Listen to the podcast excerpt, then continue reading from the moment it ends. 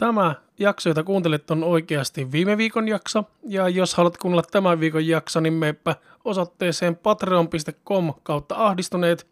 Se löytyy sieltä. Sen lisäksi voit tukea podcastia seuraamalla, tykkäämällä ja kommentoimalla sosiaalisissa medioissa, joista löydetään nimillä Ahdistuneet ihmisrauniot tai Ahdistuneet. Kuuntelet Ahdistuneet ihmisrauniot podcastia. Tässä podcastissa me puhutaan asioista, jotka ahdistaa ja asioista, jotka ei ahdista.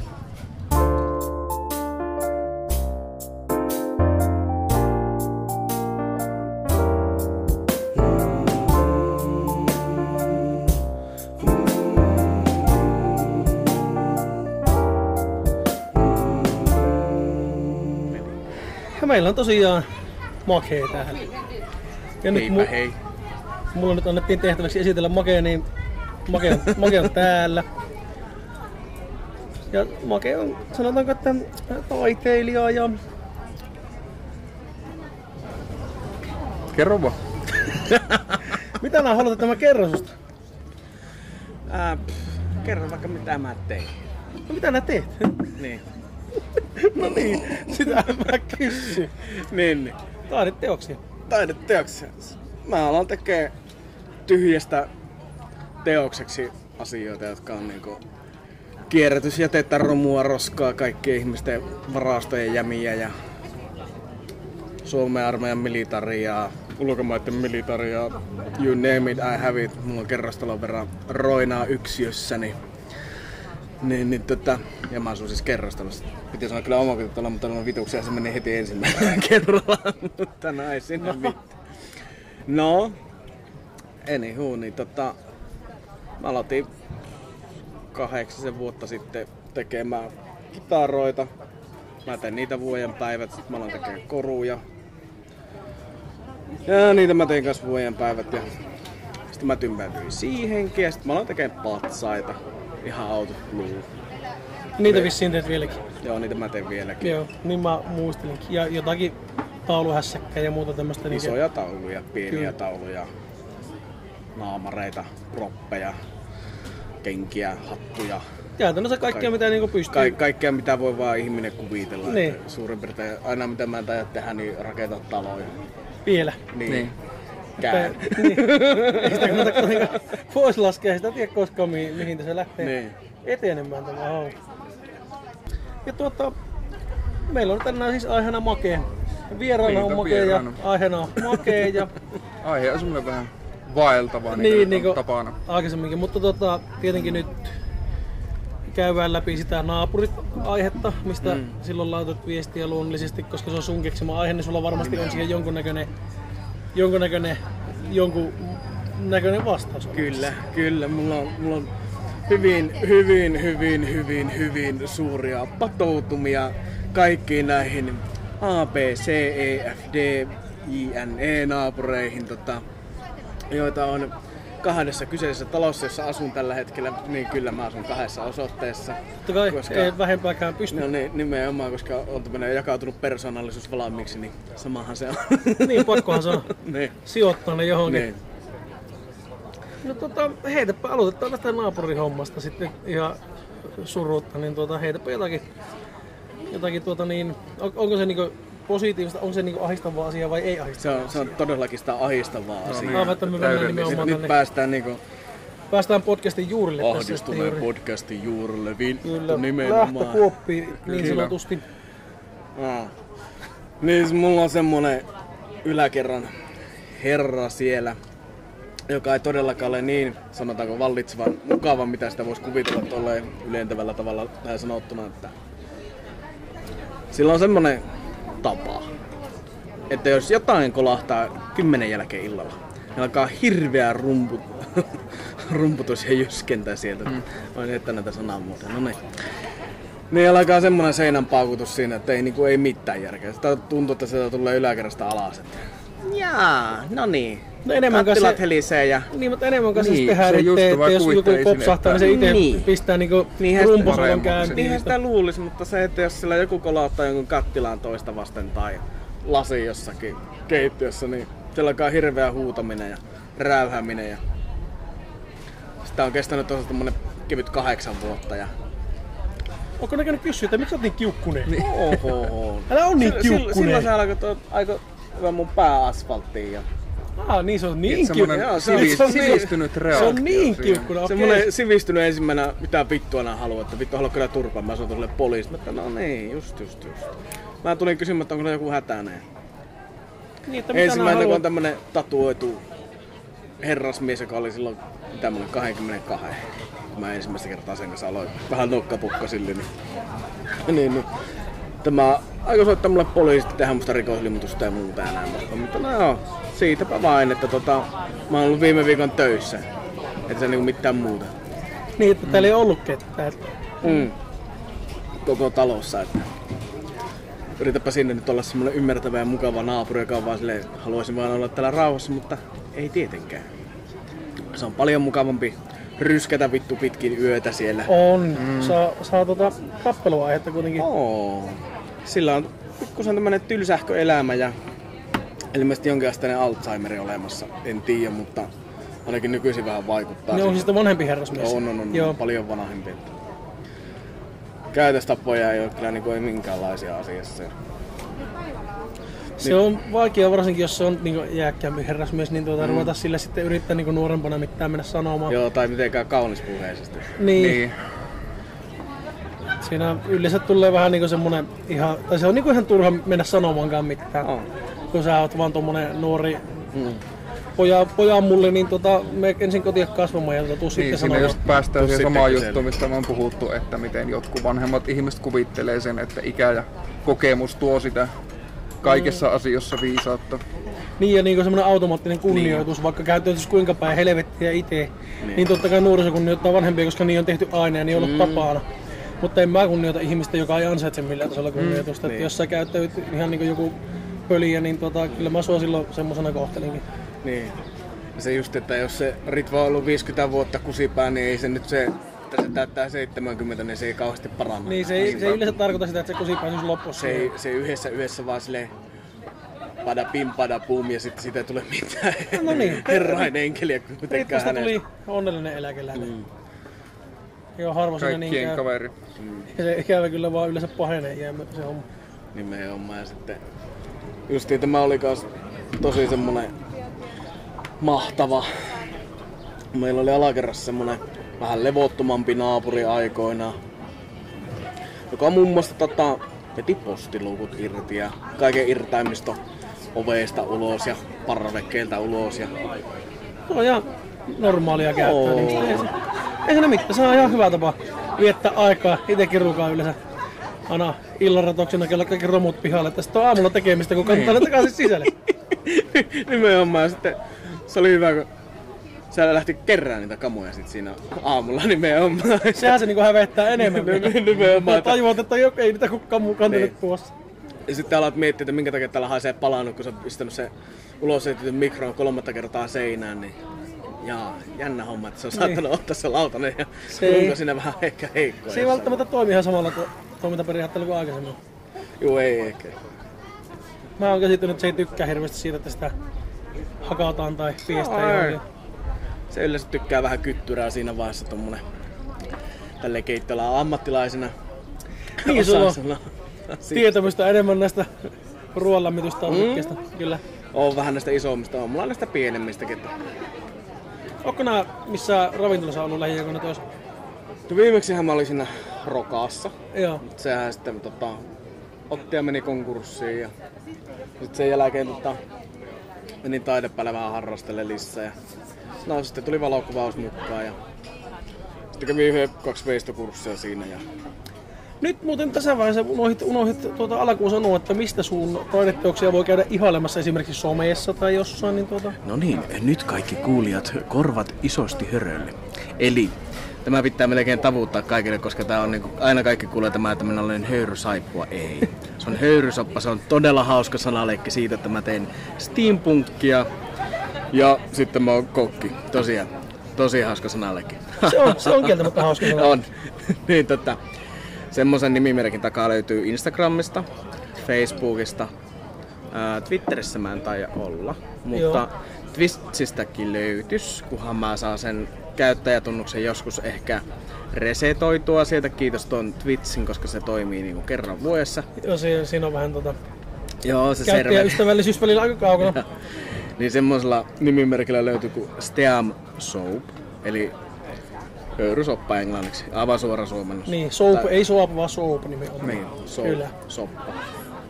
Ja ei muuta kuin taideteoksia katselemaan ja sitten kaikki massipäälliköt myöskin ostelemaan. Ne on tietenkin myynnissä suurin osa varmasti, ellei kaikki on myynnissä, kaikki. Niin jos hinnasta sovitaan, niin luonnollisesti kaikki on ihan myynnissä. Kaikki on myynnissä ja pakettihintoja otetaan vastaan, kaikkia hintoja otetaan vastaan. Kaikkea ei välttämättä kuunnella. Niin, mutta saadaan sitä tarjota. Nimenomaan, että ei siinä mitään aina saa tarjota, mutta silleen, että kuvittelen, että mä käytän 100-200 tuntia per teos parhaimmillaan. Että... Niin, että jonkunnäköinen arvo kuitenkin tälle taiteilijan käyttämälle ajallekin pitää, niin omalle työlle osata arvontaa. Että siitä on vähän inhottava mankua ihmisille, että muut tekee viikon töitä ja mä teen samalla lailla viikon töitä ja sitten mun tuntipalkka on 20 senttiä siinä, missä muilla on 18 €.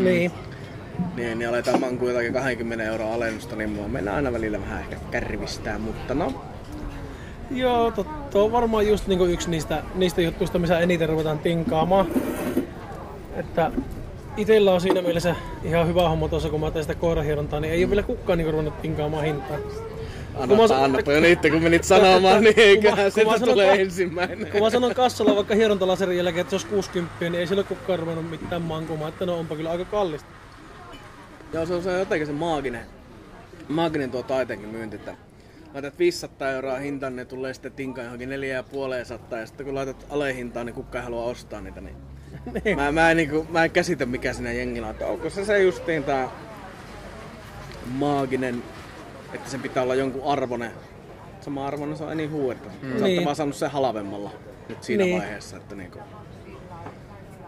Sehän siinä on, että pitää kuitenkin muistaa se, että siihen on, sitä varten on nähty vaivaa ja tehty työtä, että se ei ole niinku ihan itsekseen ilmestynyt siihen. Ja ne munkin raaka-aineet, kun on, suuri osa on antiikkia. Niin.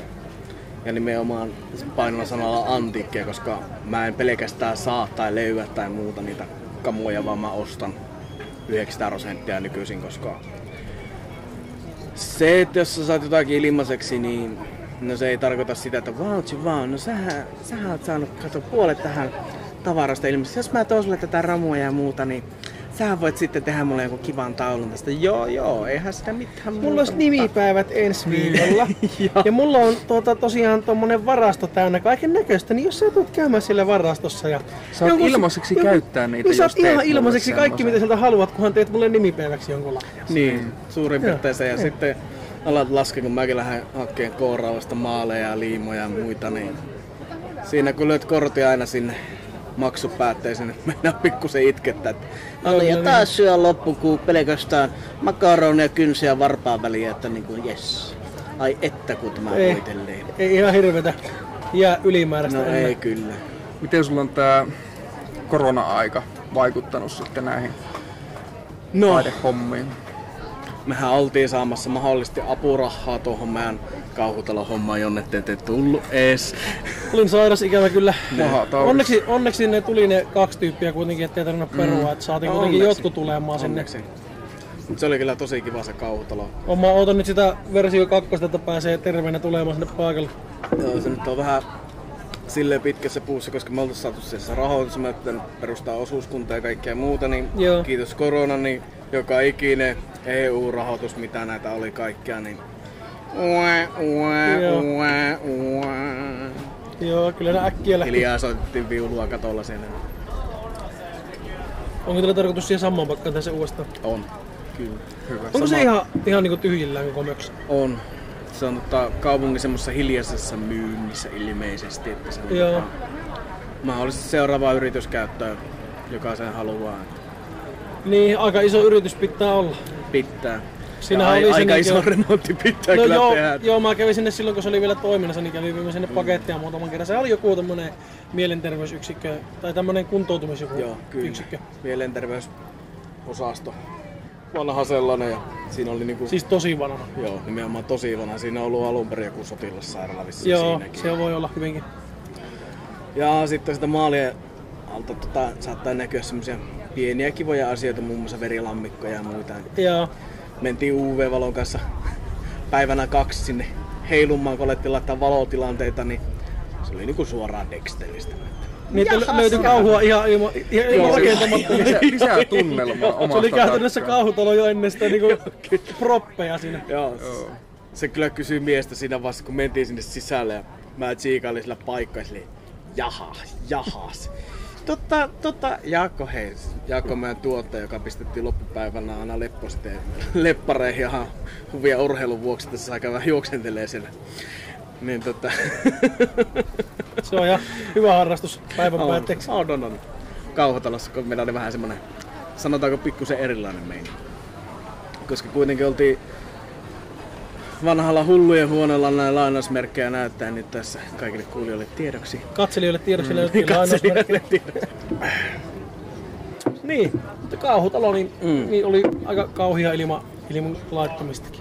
Joo, ilman laittamista. Se oli kyllä semmoinen kokemus, kun menit sinne, että olisi pitänyt olla kyllä tenaat matkassa. Jonkunnäköistä suojavarustusta. Joo, suurin piirtein.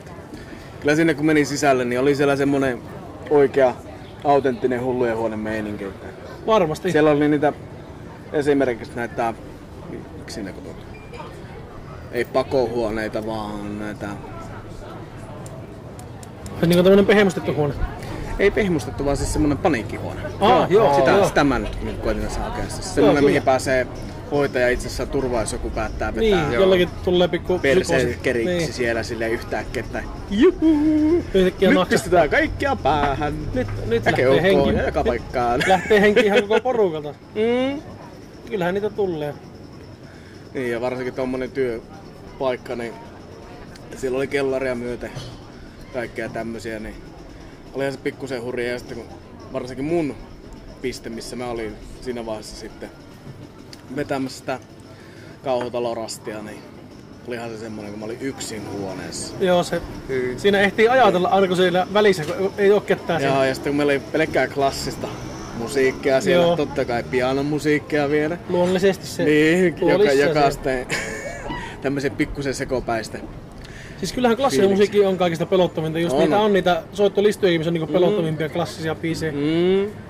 Ja sekös meillä sitten soikin siellä, että oli pelkkää Beethovenia ja kaikkea muuta tämmöstä. Joo, niillä on tosi synkkiä biisejä. On. Itellä ainakin tulee eniten just kauhufiilis. Jossakin kauhupeleissä ja elokuvissakin just se joku tietty biisi kun on, niin sen jälkeen aina kun nää kuulet sen, niin sulla heti tulee niinku semmonen kauhufiilis siitä biisistä. Ja varsinkin siinä vaskussa tää soi koko ajan siinä. Niin, miettikää 8 tuntia non-stoppina silleen. Joo, ehkä se on aika pitkä aika. Joo, mä kuuntelen monesti Tsaikovskia itse, mutta kyllä se ehkä tunti 2 maksimissaan putkee. Että Joo, mä en silleen niinku ahistanut se klassinen, koska mä kuuntelin sitä nyt himaassa muuten, mutta se, että kun sä olit yksin sillä kellarissa, niin. Kossa on ollut niitä joku ilmeisesti sairaalatila oikeasti siinä, niin joku virkistyspuoli siinä samassa, niin se oli vähän semmonen. Tuli semmosia viboja. Joo. Siinä ei uskalla hirveästi ruveta miettimään mitään muita pelottavia. Nyt tätä pitää yrittää niinku positiivista asiaa miettiä aina. Mikä se oli se Paavo Pesusinen jakso, mitä siellä on pentona kattomisen? Ei vahingossakaan pelota vittu liikaa. Vähän saa mielen ajatuksen juoksun laukkaa johonkin eri suuntaan, kun sinne mihin se luonnollisesti lähtee. Mulla käy töissä kanssa monesti sillä, että mä saan niinku peloteltua itteni siihen, kun mun pitää kuunnella meidän omaa podcastia. Että mä saan sen pelon pois, että mä voin nauraa niinku omille paskoille vitsille siinä hetken välissä. Että mä kuuntelin jotakin kauhupodcastia, sitten mä rupean miettimään vielä jotakin. Ja sitten joku automaattinen ovi auki jossakin käytävän päässä, missä ei oo ketään. Ja jostakin kuuluu vähän jotakin vaakerrosta ja muuta. Ja joo, no niin. Mä palautan ahdistuneet ihmisraunet podcastin tuolta soimaan. Saa hetkeen edes niinku mieli levähtää, koska siinä... Mulla on ollut pakokauhu niinku lähellä muutaman kerran siellä. Ja. Siellä on muutama semmonen paikka, jotka on muutenkin... Niinku se ympäristö ja se koko tunnelma siellä on niin kuumottava. Ja. Että on vaan pakko niinku kuunnella jotakin, mutta sitten laittaa jotkut biisit soimaan, että saa täysin niinku ajateltua jotakin ihan muuta kuin kauhua. Niin, siitä semmoinen lifehack tai pro-tip kaikille, että jos pelottaa, niin kuuntele Ahdistuneet ihmiset -rannasta niin, podcast. Se on muuten kaikille... Tämmönen lifehack kaikille taiteille. Siinä vaiheessa, kun tätä pituuttaa, ahistaa, masentaa, tympäsee, niin Ahdistuneet ihmiset -rannasta podcast. Pystyy monella tasolla varmasti samaistumaan siihen fiilikseen. Ja varsinkin nyt, kun meillä on taiteilijaspesiaalijakso tässä menossa, niin tätä kannattaa kyllä kuunnella ehdottomasti aina kun ahistaa. Aina kun ahistaa, joo. Voin kertoa tälle niinku isoja taideryhmiä ylläpitävänä henkilönä, niin siellä kyllä saa niinku, siellä saa olla vähän korvatarkkana ja hermolla, että kun aina ollaan tämä stereotypinen taiteilijat on vähän niin tavattoman herkkiä, ei taiteilijat on tavattoman vittumaisia ihmisiä siinä vaiheessa, niillä tulee joku somesota siellä jostakin, no joo, varmasti. Jostakin tietystä aiheesta. Muun muassa joku akvarellimaalaus, niin voi herran jumala, kun saadaan aiheesta semmonen sota käyntiin jostakin akvarellimaalauksesta. Mä luulen, että se on joku harmonisin homma ikinä, niin ei ilmeisesti sittenkään. Siitäkin voi vissiin suuttua. Voi. Todellakin. Varsinkin, jos sinä käytät tätä värinappia, niin siitä tulee aivan varmasti väärä värinen siitä sinun naamasta, jonka sä laitat siihen teokseen, niin no niin, ja eiköhän pistäpä vaikka kommentointi tältä Facebookin puolelta kiinni kaikilta, että Ennen kuin tulee oikeasti tappelu. Mutta kyllä se on melkein foorumi kuin foorumi, niin kyllä siellä tulee tappelu. Se ihan sama mistä joku laittaa aloituksen, niin joku menee sinne vittu läyhäämään jostakin pikkusen aiheen vierestä. Tai niinku syyttää sitä aloittajia jostakin, mitä se on mukaan tehnyt, niin sitten kaikki sanoo, että no mitä ne oikein niin selität. Sitten se alkaa tappelemaan se yksi tyyppi kaikkien kanssa siellä. Sitten kaikki suuttuu sille tyypille ja haluat ne kommentteja sille, että mitä vittua. Sille ei taas. Voitteko laittaa Facebookin kiinni? Siis ihan sama, olla hiljaa. Varsinkin jos puhutaan jostakin nuorisosta, mopopojista, jostakin. Ihan sama, onko aloitus positiivinen vai negatiivinen, niin siellä on joku täysin eri mieltä asiasta. Ja sitten toinen on koirat. Mä en ole enää koiratryhmiä pystynyt lukemaan pitkään aikaan, kun siellä on aina joku jostakin pikkusen täysin eri mieltä ja sitten ruvetaan tappelemaan ja sitten ruvetaan haukkumaan kaikkien rodut, mitkä ei ole sulla itsellä rotuja. Ja varsinkin itsellä on näitä prakyrotuja, ranskan bulldoggeja ja näitä lyttykuonoja, niin nehän nyt on siis ihan paskoja koiria. Eihän oikeastaan ole koiria ollenkaan ja nehän on sairaata ja nehän ei pysty edes kävelemään ilman, että ne pyörtyy, kun ne ei voi hengittää. Ja ne on niin sairaata eläimiä, että niistä kyllä kuulee. Ja se mä tässä pysäytän sen verran, että syy minkä takia mä nauroin tuolle äsken on se, että mä oon nähnyt Jonin kaikki pienet mussukat siellä hänen kotioloissaan silloin, kun taas olitte vielä... Kiimingissä. Joo, Kiimingissä. Niin voin kertoa, että iloisempia kavereita ei varmaan tästä maailmasta löydy, kun ne kaikki tyypit siellä. Ne on aika kovia juoksemaan ja ei ole yksikään vielä pyörtynyt, että sitä mä ottelin tässä, että milloin se tajuu sitten lähtee. Niin. Sehän se just menee siihen, että kun mielipiteitä aletaan sanoa faktoina, sille, että minun mielestä ne ei osaa juosta. Niin ja nimenomaan kun niitä on niitä ääripäitä, kaikissa roduissa on niitä. Että niitä on niitä rotuja, mitkä on näyttelylinjaisia, mitkä sitten on oikeasti niin huonohenkisiä. Monesti niillä on niin ahtaat hengitystiet, että ne saattaa oikeasti rohista koko ajan eikä pysty juoksemaan. Mutta sitten yleisesti, että tämä rotu on tämmöinen. Niin. Sama on nyt Saksan paimenkoirilla, kun sitä on jalostettu sille, että se perse on niinku tontissa, että ne lonkat on tosi taipuiset. Ja se on nyt... kaikissa naapureissakin se, että yleisesti kaikki naapurit on mukavia. Pituut. Mun kaikki naapurit on melkein ollut kusit. No ei mulle silloin kun me ostettiin tuo kämppä tuosta Kempeleestä, niin mulle se sen hetkinen talonomistaja sanoi, että sillä on ollut tappelua niiden toisten naapureiden kanssa niin koko ajan joka asiasta, että kannattaa niin valmistautua. Ja. Että on tosi vaikeat naapurit.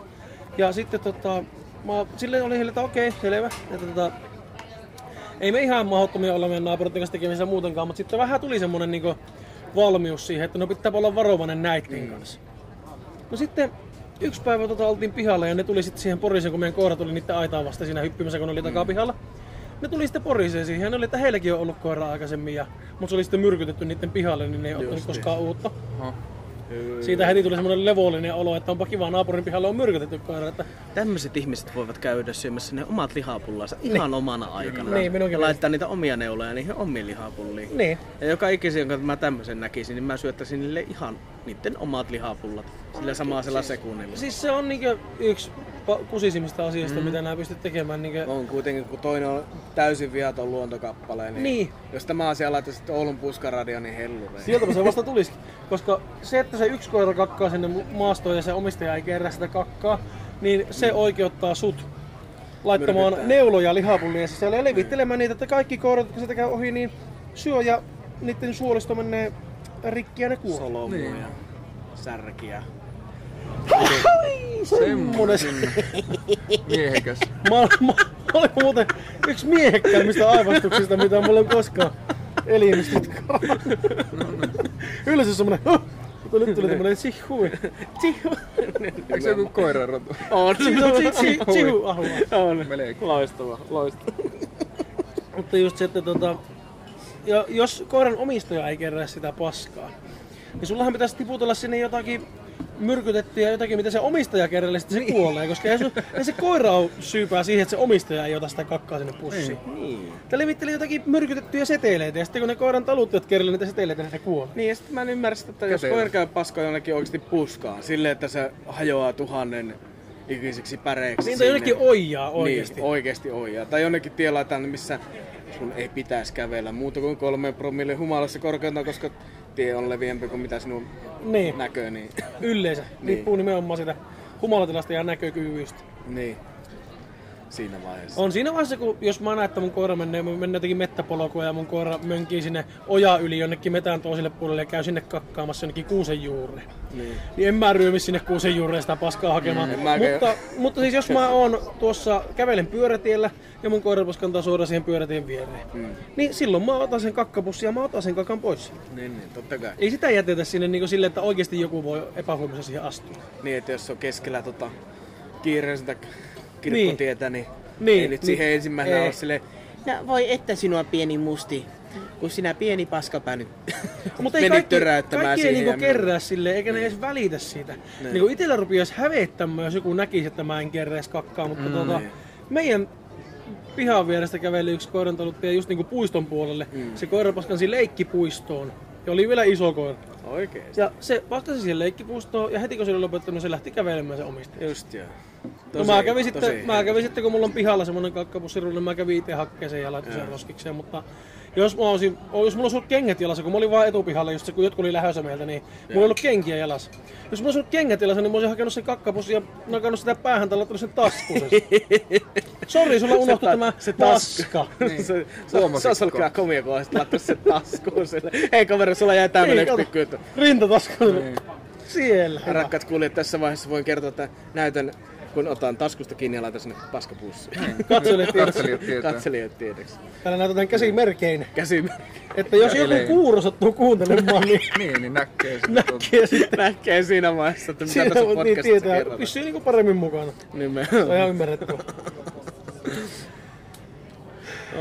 Mutta mulla, sitten kun just se, että naapureiden kanssa rupesi puhumaan niiden kanssa, joista oli kuullut, että ne on vaikeita ja joutuu tappelemaan. Niin ei mulla ole koskaan ollut niiden kanssa mitään ongelmaa. Ne on ollut tosi mukavia mua kohtaan koko ajan ja ei mitään. Joo. Ja ihan ollaan poristettu.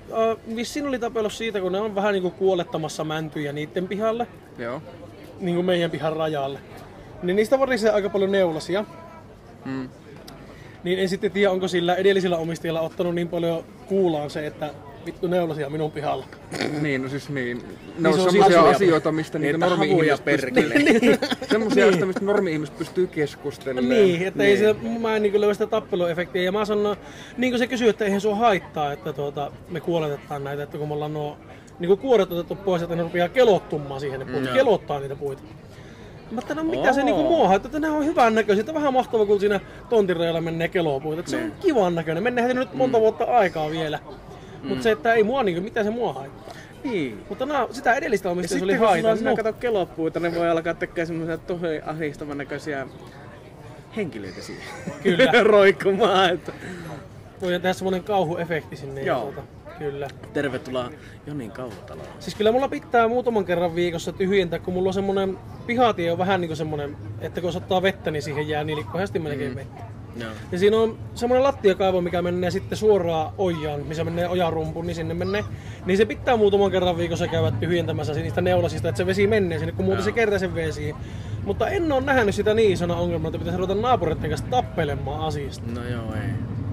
Et siinä mielessä meillä on kyllä ihan mukavat ja ikinä ei oo kukaan valittanut mistään. Me ollaan sanotaanko aika monesti ja aika myöhään kautta aikaisenkin meillä välillä juhlistettu ja takapihalla musiikkia kuunneltu aika isolla. Monesti kun meidän takapihan naapurit on tullut aamulla pihalle käyttämään koiria, niin me ollaan oltu vielä iltaa istumassa siinä samalla hetkellä. Että siinä vaiheessa monesti ollaan sitten mennyt, että no nyt on varmaan aika lähteä nukkumaan, että kello onkin 8, mutta se, että ikinä ei ole kukaan valittanut. Kukaan ei ikinä valittanut yhtään mitään ja ei ole ikinä tarvinnut mitään kenenkään kanssa painia tai tapella tai ees niinku aukua päätä. Eikä vissiin tarvinnut kiimingisäkään. Kun... No siellä ei ollut yhtään naapurissa, se oli siinä meillä helppoa. Siellä ei ollut kyllä ketään. Yksi autiotalo oli naapurissa. Sieltäkään ei kummitukset. Ei sillä ollut kummituksia. Siis sen osti joku tyyppi, mutta ei se muuttanut sinne. Mutta ne rupesi tekemään remonttia tai välillä ne viikonloppu öisin tuli sinne purkamaan paikkoja ja muuta, mutta ikinä en kenenkään kanssa porissu siellä. Okay. Pari kertaa silloin kun asuin siellä ja tulin töistä, niin joku vanhempi nainen istui kaivon reunalla siellä pihalla. Mä voin katsoa sille, että okei. No niin. Se oli joku venäläistaustainen. Aivan. Arvostus. Venäläisnainen istui kaivon reunalla kun tulin töistä ja tuijotti ja sitten kun... Se oli vähän siinä mielessä kummoinen, niin kun mä nostin monesti kun mä tulin kotiin, niin mun piti niin ajaa niitten pihan poikki meidän pihalle. Sehän meni sellainen niitten käytännössä etupihalta se pihatie.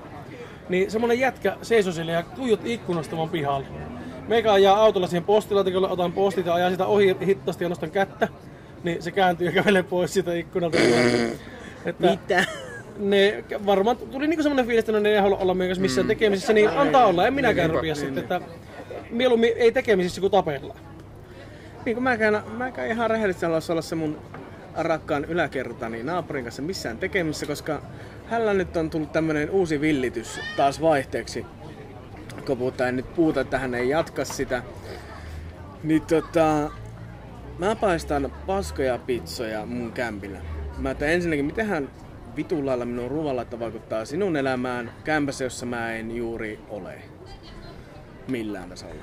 Niin, että se valittaa siitä, että näytät paskoja pitsoja kotona. Joo, että niinku hälle tulee käry siinä. Mä ajattelin, no, ensinnäkin jos lähdetään siitä, niin silloin kun mä olen sinkkumiehenä joskus 2012 sinne muuttanut, 13, niin silloin mä olen käräyttänyt siellä muutama lätyn aika huolella, koska pikkusen turhan paljon keittiötyötä tehneenä, niin tullut kämpille, no niin, nyt tehdään pikku lätyt tässä. Ja sitten mennyt siihen sohvalle istahtaa ja sitten 9 tuntia myöhemmin, 15 tuntia myöhemmin herännyt sille.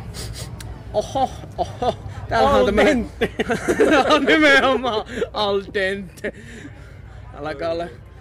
Oli harvinaisen semmonen mustahko ja dööri ilmassa joka suunnassa muutaman kerran. No se on vähän niinku grillihiiliä siis. No suurin piirtein. Mullahan koulukaveri silloin, mä en muista minkä ikäinen se oli, mutta asui vielä porukoilla, niin... laittoi kas pizzauunia ja meni pelaamaan tietokoneelle ja Siinä vaiheessa, kun huomasi mennä takaisin keittiöön, niin se oli tulessa jo se keittiö. Se paloi se kämppä, sen jälkeen me kaikki sanottiin sitä smokemaniksi. Joo, se oli semmoista. Se oli semmonen. Sattuhan näet. Itse en oo silleen hirveän pahasti polttanut. Emilia yleensä käyttää meillä sitä ajastinta, että se rupeaa piipittää, niin sen kyllä hoksaa sitten, että no nyt täällä joku piipittää. No, mäkin tuolla töissä käytän, mutta eihän mä kämpille sitä nyt käytä. Mitä sitä turhaa? Ei töitä, ei vie kotiin. Ei todellakaan. Kaikki luulee, että kokeillaan aina hienommat eväät kämpilämättä. Jos se mikropizza on hirveän hieno asia, niin no, voidaan sitä niinkin sanoa. Voidaan sitä tuunata silleen. Niin. Voi. Rukolaa siihen päälle vähän. Vähän tämmöistä pientä perssiljaa sinne. Mozzarella siihen.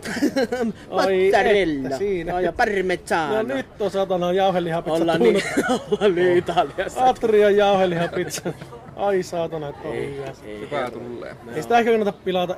Ei se mitään herkkua ole, mutta se on kuitenkin täydellisesti niinku... synkronoitu se jauhelihapizza. Se on täyttä sulla. Se on aivan perseestä. Mut se on ihan sama mitä nää lissäät siihen, niin se on pikkusen enemmän perseestä. Niin. Se pitää opettaa semmoisella. Se on vähän paremmin perseetä. Niin, se on vaan pakko niinku pesisit se. Se on vaan pakko niinku vettää niinku semmosena kuin se on. Niin. Aika harvoin tulee mökillä monesti vittu, kun ei jaksanut jätkäporukalla lähdetään mökille ja siellä on grillikota ja on uunit ja liedet ja puuliesi vielä ja kaikki. Ja mikro. Niin kun lähdetään jätkäporukalla mökille, niin käytössä on mikro. No grillikotaamme tietenkin illalla, kun käydään vähän saunan jälkeen ihan vitun päässään vähän laittamassa raakaan kannaa semmonen musta kuorute. Niin. Sitten mennään sisälle syömään, niin mustan kuoruteella on pinkit kanat. Sitten laitetaan ne mikropitset taas mikroon ja lähdetään nukkumaan. Niin. Joo, ei ihan mediumina ruukata kannaa syö. Joo, ei suositella. Ei kuulu omiin bravureihin. Joo, ei. Saattaa saada toinen korona-allu. Se voi olla, että sieltä tulee jonkunnäköinen lintuinfluenssa johonkin vähän elimistöön. Johonkin päähän elimistöön jonkunnäköinen influenssa sieltä tulee.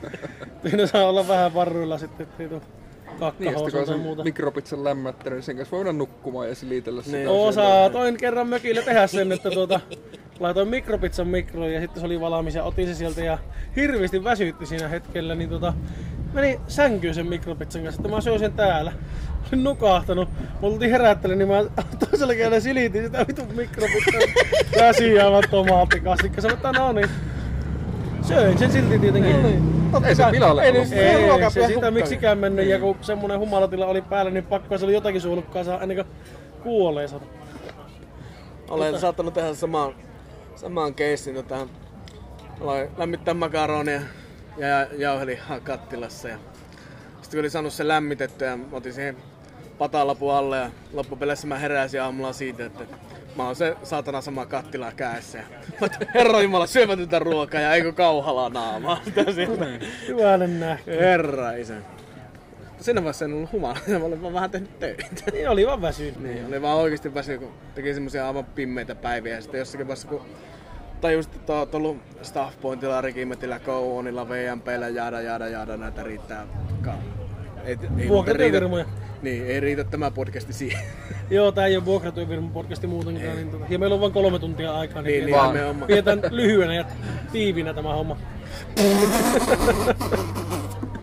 Tosi. Lyhyenä ja tiivistetty. Niin kuin aina meidän podcastit on tosi lyhyitä. Ikinä ei veny mihinkään väärään suuntaan. Ei viime jaksokaan, ei venähtänyt ollenkaan. Ei. Ja varsinkin nyt kun vielä jatketaan vähän siihen naapuriin, niin sillä on vähän nyt vielä uudempi tämmönen pikku jutsku, mitä hän on alkanut harrastamaan. Laput, joita hän on laittanut kyllä viimeisen 8 vuoden aikana tässä useammankin. Niin nyt mä olen pöllinnyt hänen Kari Tapion. Kauneimmat jotain tylin joululaulut. LP-sinkkule-levyn, joka on edelleen paketeissa. Miten sä oot päässyt sen kämpille sen viemään? No, hän on kuulemma antanut tämän mulle. Siis mä oon käynyt sen kanssa siis sovittelemassa tätä pizzajuttua ja silleen aivan ihmeessäni, että mikä tämä on tämä homma, niin mä, että jos sulla on ikävä mua noin paljon, niin käy koputtelemassa. Lähetään vaikka sinne sellille kahville siinä vaiheessa. Niin. Että niinku, ei mua tarvi niinku ärsyttää aina, että kun mä otan kontaktia toiseen ihmiseen, niin kuitenkaan. Mulle voi tulla ihan juttelemaan ihan niinku näin. Jos näkee mut kaupungilla, niin ei tarvi ensimmäinen tulla pittuilleen. Niin, positiivisen kautta voi lähteä tietenkin.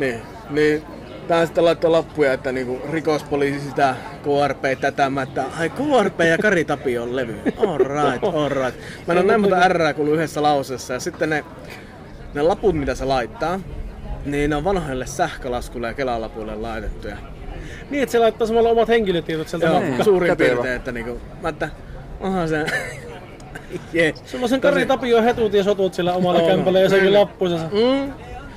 Ja siis mä en niinku käsitä, että kun se vielä sitten kun se alkoi mun kanssa tappeleen tästä käytävässä. Totta kai. Missäpä muualla kuin käytävässä, jossa kaikki kuulee, miten homma menee ja niin. Kaikki tapahtuu ja onneksi mulla on nyt 50 todistajaa asiasta. No niin. Se on antanut mulle sen levyn. Miksi helvetissä se on? Ja nimenomaan, että mä kuuntelin. Syy, että miksi ne olisi ottanut sen. Niin. Ja toisekseen justi, millä helvetillä mä kuuntelen 2020-luvulla LP-sinkkulevyä, joka on niin, avaamaton. Onko se joku keräilyjuttu, jos se on avaamaton? No nimenomaan, niin. Ja jonka hän on siltä saanut lahjaksi. Kari Tapiolta iteltä. Niin, kyllä. Totta kai se on varmaan Kari Tapion serkkupokka. Totta kai kuulostaa just siltä. Niin. Hän on nyt niin ollut sitä ja tätä ja ja mä että okei, että niinku sä oot antanut sen mulle ja mä oon sitten seuraavassa laussa vienyt sen hänen kädestään ja mennyt kotiin. Ota, kelatapo nyt vähän taaksepäin, siis mä kysyin sille vielä tälle. Siis mä oon vienyt sun kädestä ja mennyt kämpi sen kanssa. Ja sä oot vaan ollut silleen, niinkö. Okei, no mäpä soitan keskusrikospoliisille. Joo, niin. Sitten sä oot alkanut laittaa mulle että mä oon tehnyt rikoksen tässä. Mä että no niin. Eli Siis takaisin yläkertaan. Mitä? Miksi? Kysymyksiä. Miksi se olisi antanut sen sulle? Miksi sä olisit ottanut sen siltä? Ja miksi se ei olisi tullut sitä sitten niinku hakkaamaan sitä ovea ja hakemaan sitä? Samalla sekunnilla tullut hakemaan. Niin. Ja sitä paitsi en mä käynyt mikään niinku maailman nopein mies siinä vasta kun mä herään, niin ole todellakaan, koska se tuli silloin hakkaamaan mun ovea niinku sä olet rosvonut hänen levynsä. Mä että mitä helvettiä. Sä olet vienyt sen mun käestä. Mä että missä vaiheessa? Sähän menit mun kanssa vielä sinne samalle sellille sen jälkeen, kun mä kävin sun kanssa selvittää sitä pizzahommaa. Missä vaiheessa mä teepaita päällä? Mihin taskuun mä oon sen tunkenut ensinnäkin? Niin, miksi se on ollut hänellä kädessä? Niin. Miksi hän on tuonut sen pois omasta asunnosta? Ja niin. Pitänyt sitä kädessä silleen, että sä oot sen saanut sitä kädestä niin. Ja vienyt sen sinne niin. Omaan asuntoon. Niin. Ja sitten mä oon mennyt sille samalle sellille käymään kahvilla sitä. Mulla on motiivi kyllä hukassa tässä rikoksessa. Mä oon kovasti mietin. Mutta jos palataan lappuhommiin, niin sullehan tuli kans silloin aikanaan... Pikku heippa lapu tuli. Niin. Tuli, tuirsa. Niin, silloin mä tuirsa tuli. Oliko se kerta, että me oltiin? Sinä, minä ja Eetu pelattiin. Ei vaan, siis se oli tullut sitä ennen. Eiku niin olikin. Semmoisena viikonloppuna, kun mä en ollut siellä. Niin olikin, se oli tullut silloin, kun me oltiin meillä. Niin. Kempeleissä. Niin. Sinä aikana tullut heippalappu, että heittekö joka viikko biletetään tuolla sun kämpässä, että kohta soitan poliisit ja... Siihen suuntaan ja tuota... Me tosi rankkoja bileitä, me pelattiin lautapeliä kerran siellä. Ja eikä siis se se valittanut jostain kovaa äänistä pianon soitosta. Joo. Ei mulla ollut pianoa. Ei mulla vieläkään pianoa, kosketusoittimet löytyy, mutta... Niin, mutta ei sulla ollut silloin kiippariakaan, sulla oli pelkästään kitara. Niin. Niin. Ja siis... Soitatko sinä, Sami saatana, kitaralla pianoa? Niin, voi ei. Jumalauta, jätkä, sehän se on kitaralla pianoa. Vittu, no kyllä mäkin sitä lapuulla niin satana. Keskusrikospoliisille jopa. Nimenomaan keskusrikospoliisille. Niin samaan tien KRP-linjoille. Joo. Sinä soitat Kari Tapiaa kitaralla. Vittu mikä jätkä soittaa kitaralla pianoa ja vielä Kari Tapiaa.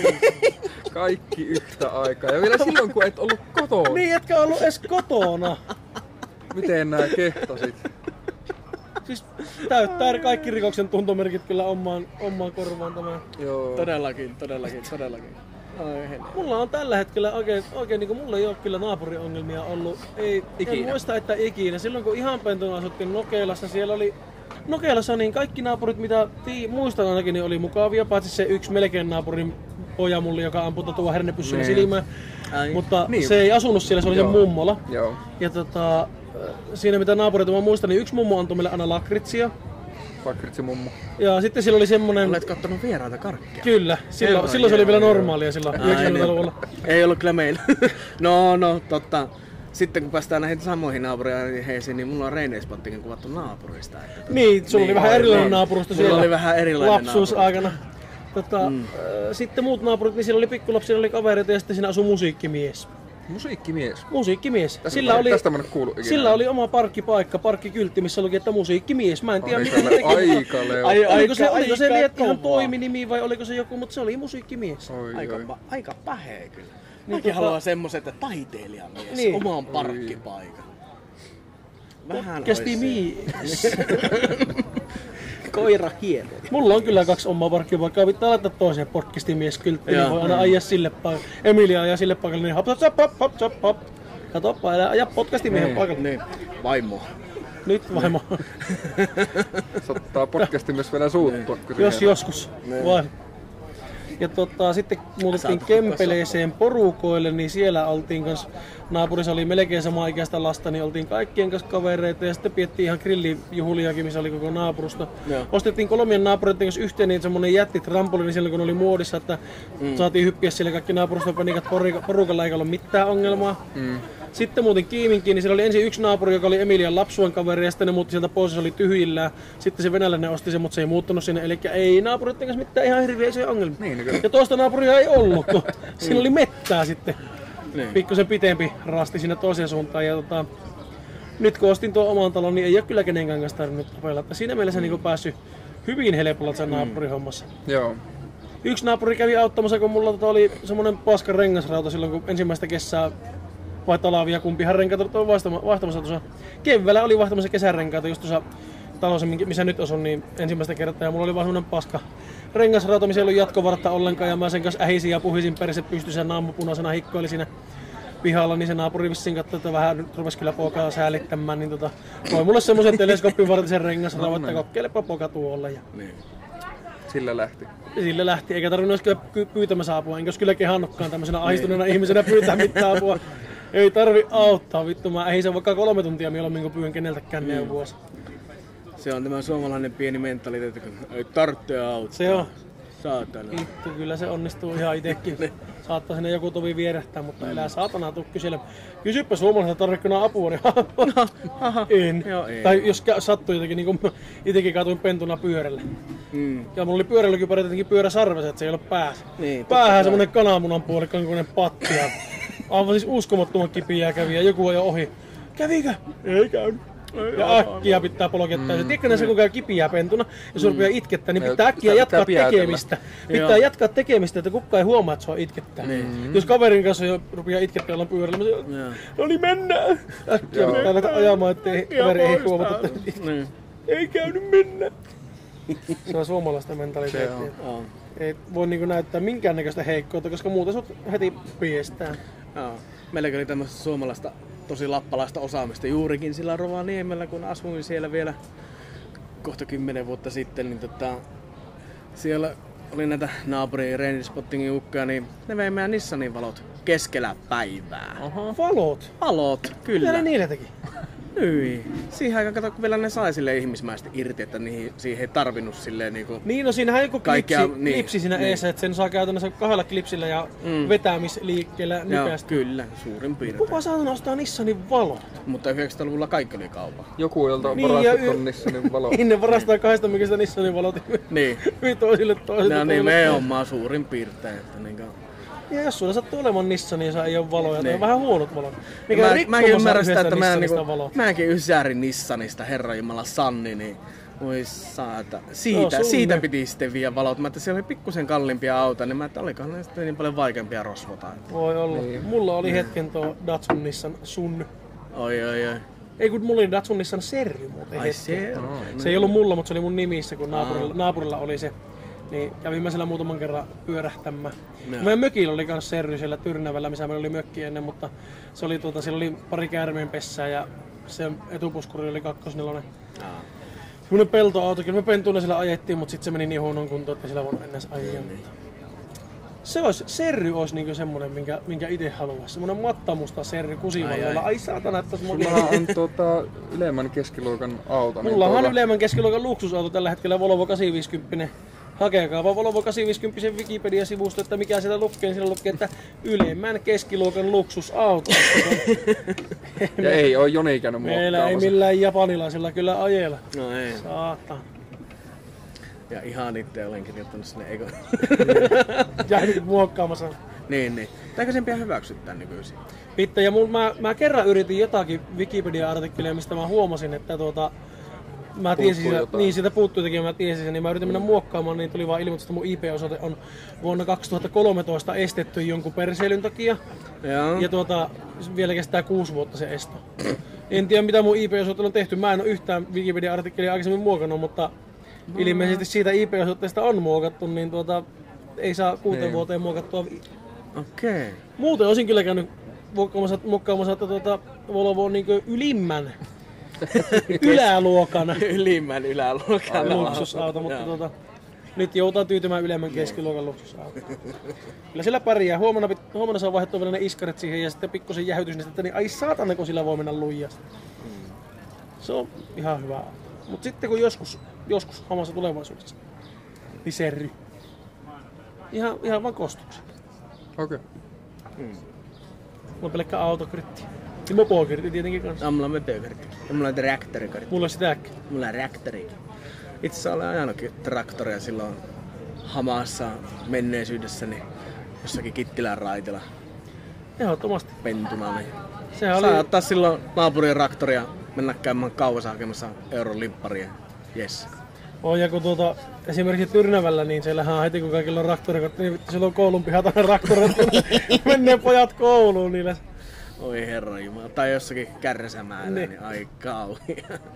Vähän mahtava. Kaikilla popit ja karvanopat traktorissa. On joo, popit ja karvanopat traktorissa. Kaikilla sama JPL siellä saatana. Ai jeesus. Traktoreiden tuunaminen on kyllä yksi parasta asiasta. No on.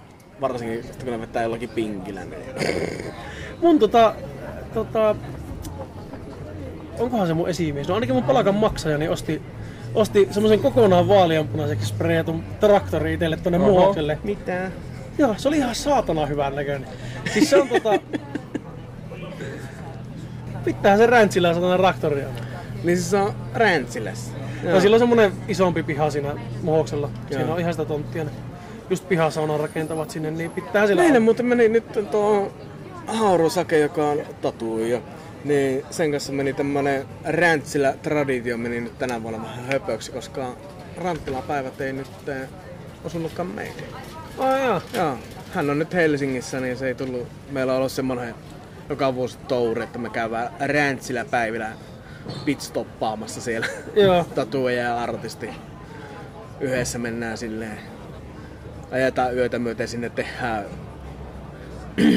ihmisille tatuointeja ja viimeksi saatettiin oikea kärpäne jollakin perseeseen ja kirjaimellisesti oikea kärpänen.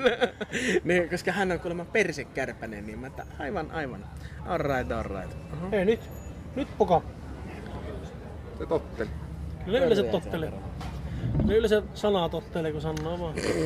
Sä uskot siihen, että nyt... Joo, huuat tarpeeksi lujaa siitä, niin mennään. Auktoriteetille. Niin, se vaatii vähän sitä auktoriteettia. Mä oon ikäni koirille komentanut, että nyt. Niin. Se on ihan sama, mitä niille sanon, ei tottele. Sitten perään sanon, että nyt! Ja sitten se tapahtuu. Niin. Se on sitä aikasana, se nyt. Sitä pitää käyttää. Se pitää sanoa vielä oikealla sanan painotuksella, niin mille sämähtää se koira siihen viereen. Vaat sit taas. Aika iso ääni siinä on noin Customit. Jos vertaa johonkin kyykkypyöriin, niin kun ne normaalisti ajaa, niin hänestä kuuluu juuri mitään. Tietenkin sitten kun ne lyö tappiin, niin se on semmonen niinku korvia riipivä semmonen kimakampi ääni. Moottoripyörä olisi kyllä hirveän kivaa. Täällä Oulussa sillä on vähän kyllä tyhjää ajalla, kun ei pääse oikein minnekään. Tää aina mikä on tuonne, lähdepä tuonne isolle tielle. Nyt muiden rekkoja kaikkea sekkaan. Niin, mitä esimerkiksi Anoppi ja Appiukko käy ajelemassa, niin ne käy yllä sen justussakin yli Kiiminkiin päin lähtee ja Puolangalle ja tänne päin. Että onhan siellä niinku pitkää suoraa ja muuta, mutta nimenomaan kaksikaistainen tie ja ihan vitusti rekkoja. On ja sitten ihan vitusti tyhmiä ihmisiä. Niin. Mä en ymmärrä tätä oululaista liikennekulttuuria, kun ei anneta kelleen tietää eikä ketään väistetä. Joo, se on, mä oon muutaman kerran Samin kanssa, kun ollaan puhelimessa puhuttu, niin joutunut raivoamaan. Ja nytkin tänään kun lähettiin, niin se yksi saatanan tötterö, joka meinasi ihan parkkiin siihen vitun risteykseen. Mä meinasin ihan oikeesti nousta autosta ylös ja kääntää katolle se saatanan koppakuori ja se siihen vitun kielen. Ihan hyvä, että et kuitenkaan nousu. En sitten noussut ja mentiin sitten ja päästiin kuitenkin rauhassa etenemään, mutta se... Mä oon huomannut sen, että ratissa se tulee se raivo, jos joku käyttäytyy niinku pöliä. Se tulee nopeasti. Se tulee. Ja varsinkin sitten siinä vaiheessa, jos joku vettää liinat kiinni ja sä oot moottoripyörällä liikenteessä. No ai että siinä vaiheessa, kun sulla on pinnapyörä. Rätätätätätätätä ja no mei. Ja se oli 2 tonnin lasku siinä vaiheessa. Jes. No ei nyt 2 tonnin, mutta ei sitä alle 5 saa yleensä pääse siinä pinnarempala oikein. Ne maksaa ne pinnakin. No ei. 50 euroa kappaleen. Ja jos sattuu, että menee ihan kunnolla, niin saattaa olla, että pitää vaihtaa vähän muutakin sieltä. No, se saattaa olla, että pitää alkaa oikein runkoja hitsaamaan sitä ja tekee sinne vahvikepaloja ja muita. Ja niin, sen jälkeen se ei olekaan enää niin ihan niin toimiva. Niin. Ja on se muutenkin semmoinen yllättävä jarrutteleminen. Niin se on aina aika vaarallista. Varsinkin jos ei tiellä ei niinku oo mitään, että joku on silleen, että se risteys on tuossa ja sitten olet silleen, että no niin. Sille ai vittu tosta ja... Varsinkin kun mulla on nyt tuossa Volvossa tällä hetkellä vielä iskarit käytönä, se semmonen pomppufiilis, että pikkusen tulee töissä, niin ne jää pomppimaan. Ja tuossa mukulakivetyksellä hakkaa niinku pohjaa. Ai, ne on niin saatanan löysät. Niin yrittää ajaa aina mahdollisimman nätisti tekemättä kiihytyksiä tai jarrutuksia. Sitten joku eesä oleva törttelee ja jout jarruttaa ja sit se bong, pomppi se satanan perään.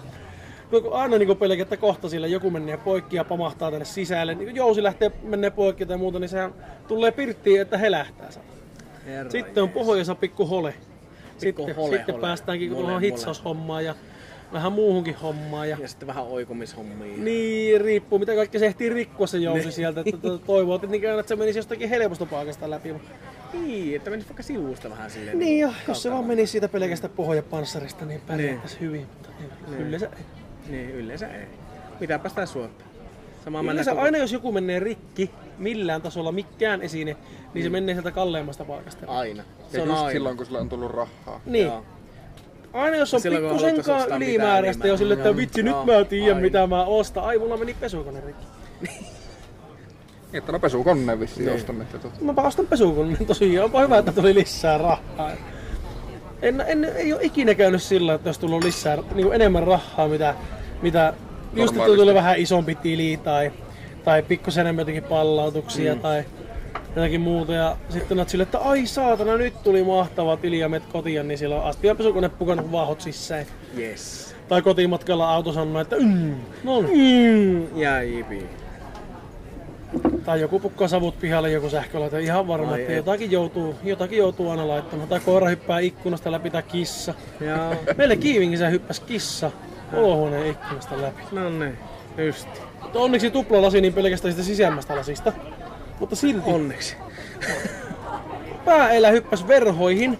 Joo. Ja sen pää meni sitä niin ikkunasta läpi. Oi rau. Sitä mä mietin, että jos siinä olisi ollut verhot kiinni, ja se olisi hypännyt siihen ikkunan, niin se olisi saattanut käydä sille kissallekin huonosti, kun se on terävä se lasin reuna. Että oli niinku pimennysverhot, se hyppäsi siihen lassiin. Sitten vähän aikaa puisteli päätä ja lähti pois. Mä että menikö ihan oikeesti, kun kuului se räsäys. Mä että ei vittu, hajotti kato kissa ikkuna. Mä avausin sen verhon, mä että ei! Päähämmentävä reikä olohuoneen ikkuna. Ja se ei muutenkaan se Kiimingin kämppä, missä mä asuttiin, niin se ei ollut maailman tiivein. Jostapäs miettimään, että suomen kieli on tiivein. Ei ollut tiiviksi. Suomen kielinen kauhean helppo. Ei ollut tiiviksi, vaan tiivein. Kyllä, niin sieltä muutenkin vähän tuli, välillä saatto olohuoneen lattiasta tuulla sisälle tai jotakin muuta kevyyttä pientä juttua, mutta niin se, että sitten kun se ikkuna oli kuitenkin vaan tuplaikkuna ja se toinen meni rikki ja oli pakkasta pihalla, niin siinä alkoi tulla aika vilipone siellä sisällä. Siinä alkaa tulla vinkka pikkuhiljaa. Ja sitten kun se patteri siinä olohuoneen ikkunan alla, niin se käytännössä hohti vittu punaisena siinä ja silti oli kylmä. Mä ajattelin, no pakkohan se soittaa saatana, että tuo ikkuna vaihtaa. En muista montako sottaa sekin maksua, mutta onneksi meillähän nyt oltiin vuodella. Niin... Porukka ne, jotka muuttivat sitten siinä vaiheessa, kun mä olin onneksi teini, niin helvettiin sitä reindispottiin naapurista. Niin... No, päästiin mä 900 metrin päähän. Niin... Onhan sitä siinäkin. On, siinä on yllättävän iso hajuuri. On varmasti. Siinä on yllättävän iso hajuuri. No siinä on kuitenkin lenkkipolun vieressä, niin... Mulla oli huone aina oli siinä ulkoväen vasemmalla puolella. Mä voin sanoa kans niinku... Viimeksi sä puhuitte tästä ulos karkaamisesta, niin näähän oli hirveästi yötöissä ja muuta, niin meikäläinen oli aivan mestari tässä, kuinka naamioit itsesi pois kotoa ollessasi. Niin... Joo, oli mullakin välillä siellä peito alla, saattoi olla vaikka minkäänäköistä. Joo, tyynnyjä, kaikkea, kamoja ja likaisia vaatteita ja mitä kaikkea teinipoika sinne uskaltaa laittaa ja osaan. Nehän nyt alkoi tekee sinne remonttia. Joo. Nyt niinku siellä kun me lähdettiin. Voi vittu, olipa kivaa. Mä haluan ehkä silloin sen hellan, kun mä olin kokkiopiskelija. Mutta no, ei sitten siinä mitään. Niin... Ne alkoi käymään noita seiniä läpi siinä. Mun huoneessa on semmonen 2 sormen mentävä rako ollut siinä ikkuna ja seinän välissä. Silleen. Ja mä oon valitellut, että vittu kun on kylmä ja vittu kun on kylmä. Tänne paleutuilee. Aita lisää vaatetta päälle. Ei sitä patteroita yhtään isommalle, se on hirveän isolle. Sähkölasku tippuu melkein 100 kuukausi. No varmasti, ei sitä patteria turhaa isommalle vääntää, jos silloin... Niin kun se hönkää koko ajan täysillä siinä. Se puskee niin paljon kuitenkin kylmää pihalle sieltä, sisälle sieltä. Niin. Pihalta sisällä, aivan järjettömiä määriä. Siis... Mä mietin, kun istuu siellä lattiarajassa, niin on liittänyt sinne semmoisen tuuletusaukon. Joka meni tuonne naapurin varaan. Pysyy lattian raikkaana, kun lattian tuossa. Joo, nimenomaan. Niin, siellä oli sellainen lattian välissä ja siinä varaston välissä. Oli kato tynnyri. Tämmönen pensakanisteri-systeemi. Niin siellä oli kato lattiaa laudat. Niin, nimenomaan. Justiin. Niin puut oli vähän ottanut loimeensa siinä. Joo, ne ei tykkää hirveästi. Ei. Muistakaan liuuttimista. No ei yleensä niin. Sitten kun ne alkoi vaihtaa sinne tuohon keittiön, ja siinä on niinku takana tuo semmoinen tyhjä varasto, mihin saa, ei varasto, vaan semmoinen niin välitila. Joo. Mihin saa pyöreä lumikolle ja tämmöisiä.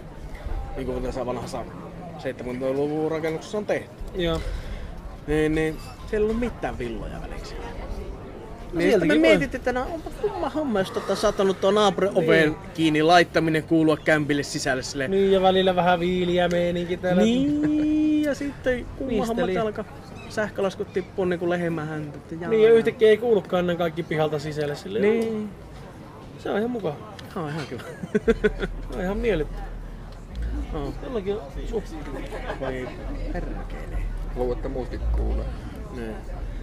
No, se on mukavaa, jos on hyviä biisejä kuuntelee, niin niitä pitää, muittenkin se pitää pystyä nauttimaan niistä biiseistä. Levittää omaa musiikkimakuun. Niinpä, kyllä.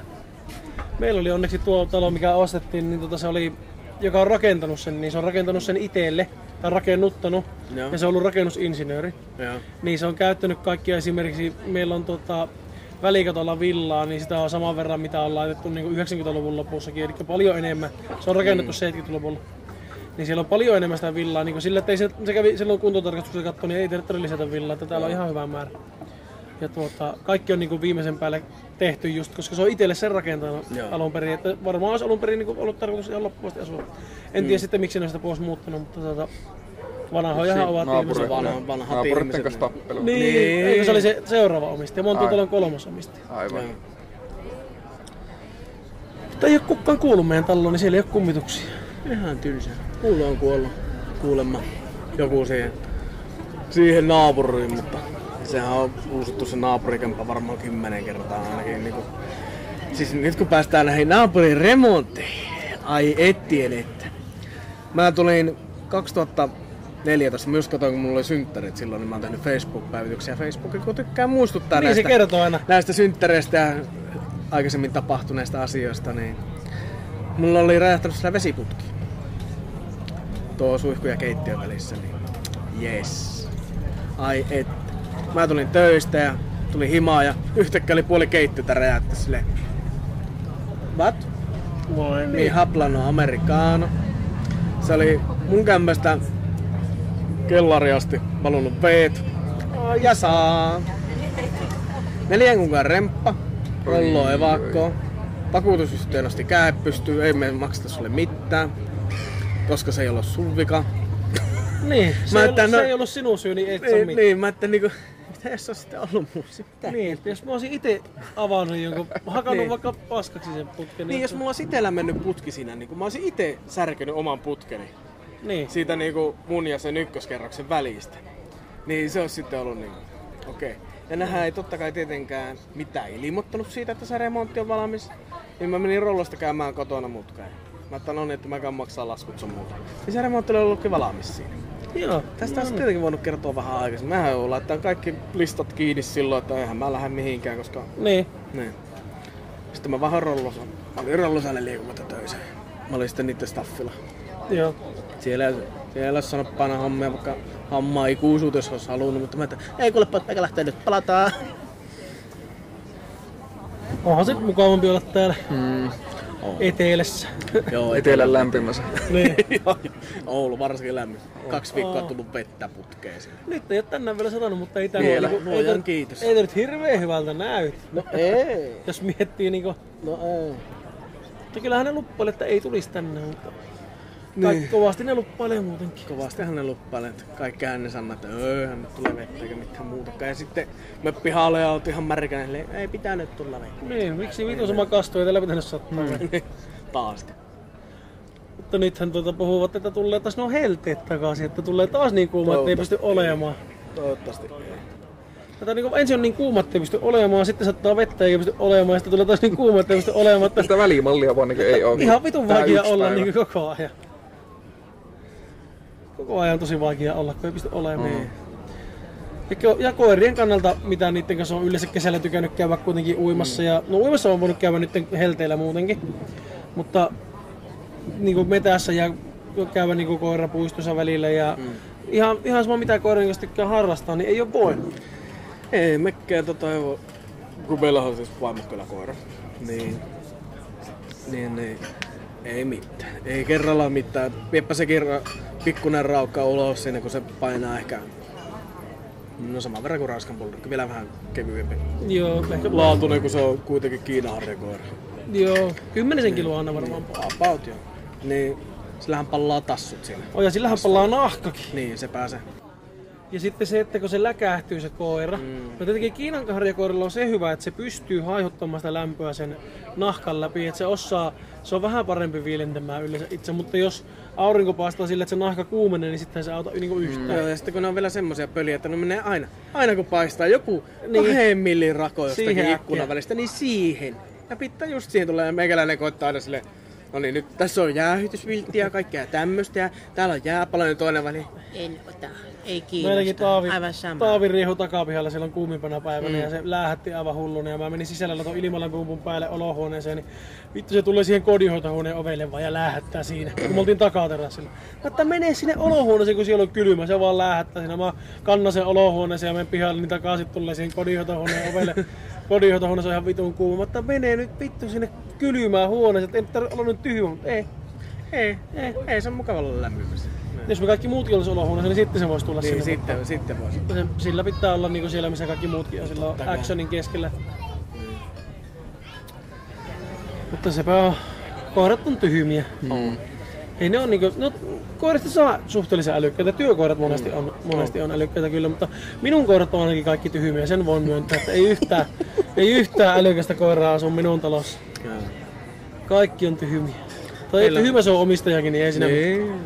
Sopii samaan porukkaan. Niin. Meillä on sille vähän 50-50. Joo, ainakin päivinä se on kyllä niinku aivoton kana, joka vaan... Silleen... Voitko nyt vielä vaikka vittuun sen lelun tästä minun tiskipöydältä, että niinku, come on. Se, että kun se on nyt oppinut sen tempon, että se heittää sen. Okei, no niin. Pallon. Ja sitten kun se ei pure sitä palloa, se mäiskyttää sitä. Se mäiskyttää sen pallon niin märäksi, että se on silleen... No niin, ja kun menet ite mun piikassa perässä silleen... Katsojille tiedoksi, niin Make just niin imitoi mopin heilottelemista tuossa. Joo. Sirkusteeman tahtiin. Kyllä. Koska se on aika sirkus se meidän huus. Tai meidän huushollit. Joo, kyllä meillä on kans. Välillä koirat niinku tottelee. Tai tuntuu, että ne toimii niinku itestä niinku ajatusta. Välillä on semmosia päivä, että ei tarvi sanoa yhtään mitään. Niinku muutama kerran, kun yhdessä välissä meillä piti miettiä, että mitä ne tekee sillä välin, kun me ollaan kotona. Että totteleeko ne ja käyttäytyykö ne ja mitä ne tekee. Ja tehtiin niille autotalliin semmoset omat tilat, mihin monesti laitettiin ne. Mutta kun autotallin kuuluu äänet niin voimakkaasti, ne sitten möykkää sillä kaikille ohikulkijoille. Ja mä sitten, että no mäpä kokeilin, että mä jätän ne vaan keskenään. Ihan kaikki vapaana, ei rajoiteta mitään. Että kaikki ovet auki ja portit auki ja olkoa keskenään tällä, niin katsotaan mitä tapahtuu. Ei ole vielä kertaakaan tapahtunut mitään. Mä oon nyt viitenä päivänä jättänyt ne keskenään. No.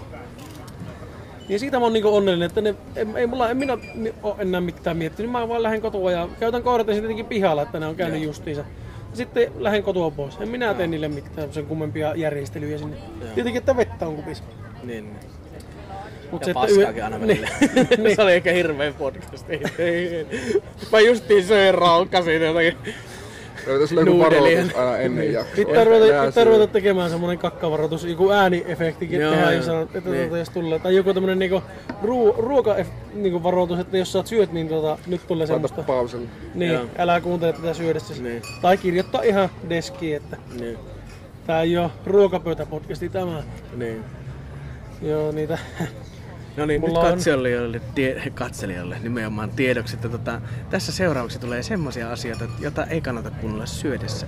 Tosiaan, meillä oli se kauhutalo, niin mä olin yltäpäältä siinä helvetin tekoveressä koko 4 päivää. Siis aivan kauttaalta. Ja sitten mä olin vähän ehkä maalissa ja vähän ehkä tukkassa. Ja meillä oli grillibrikettejä siinä uhrihuoneessa, niin niitä oli sitä aina jossakin lahkeen pohjassa. Ja no niin, niitä menee joka paikkaan. No, se on aivan järjetön, se pölyy siinä varsinkin.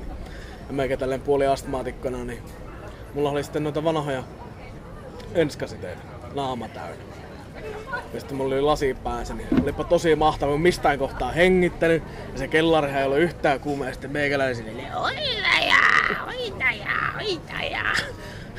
Huutelee ja kärvistelee ja huuaa siellä, niin... Ihmisillä pelottelee niitä ja pistää irrottamaan oikeaa sydäntä. Niin ne ainakin osa luuli kyllä. Raukat, saatana. Se on oikein. Meillä oli semmonen hyytelemäinen sydän oli ensin, mutta sitten kun mulla oli aitoa noita lääkäri-instrumentteja siinä, niin se hyytelösydän meni ensimmäisen 2 kerran jälkeen aivan semmoseksi, että no, se oli hyytelösydän. Sitten me vaihdettiin semmonen vähän kovempi siihen. Joo. Niin, piti muuttaa repliikkiä, että äitini kivettynyt sydän, ei äitini toimiva sydän.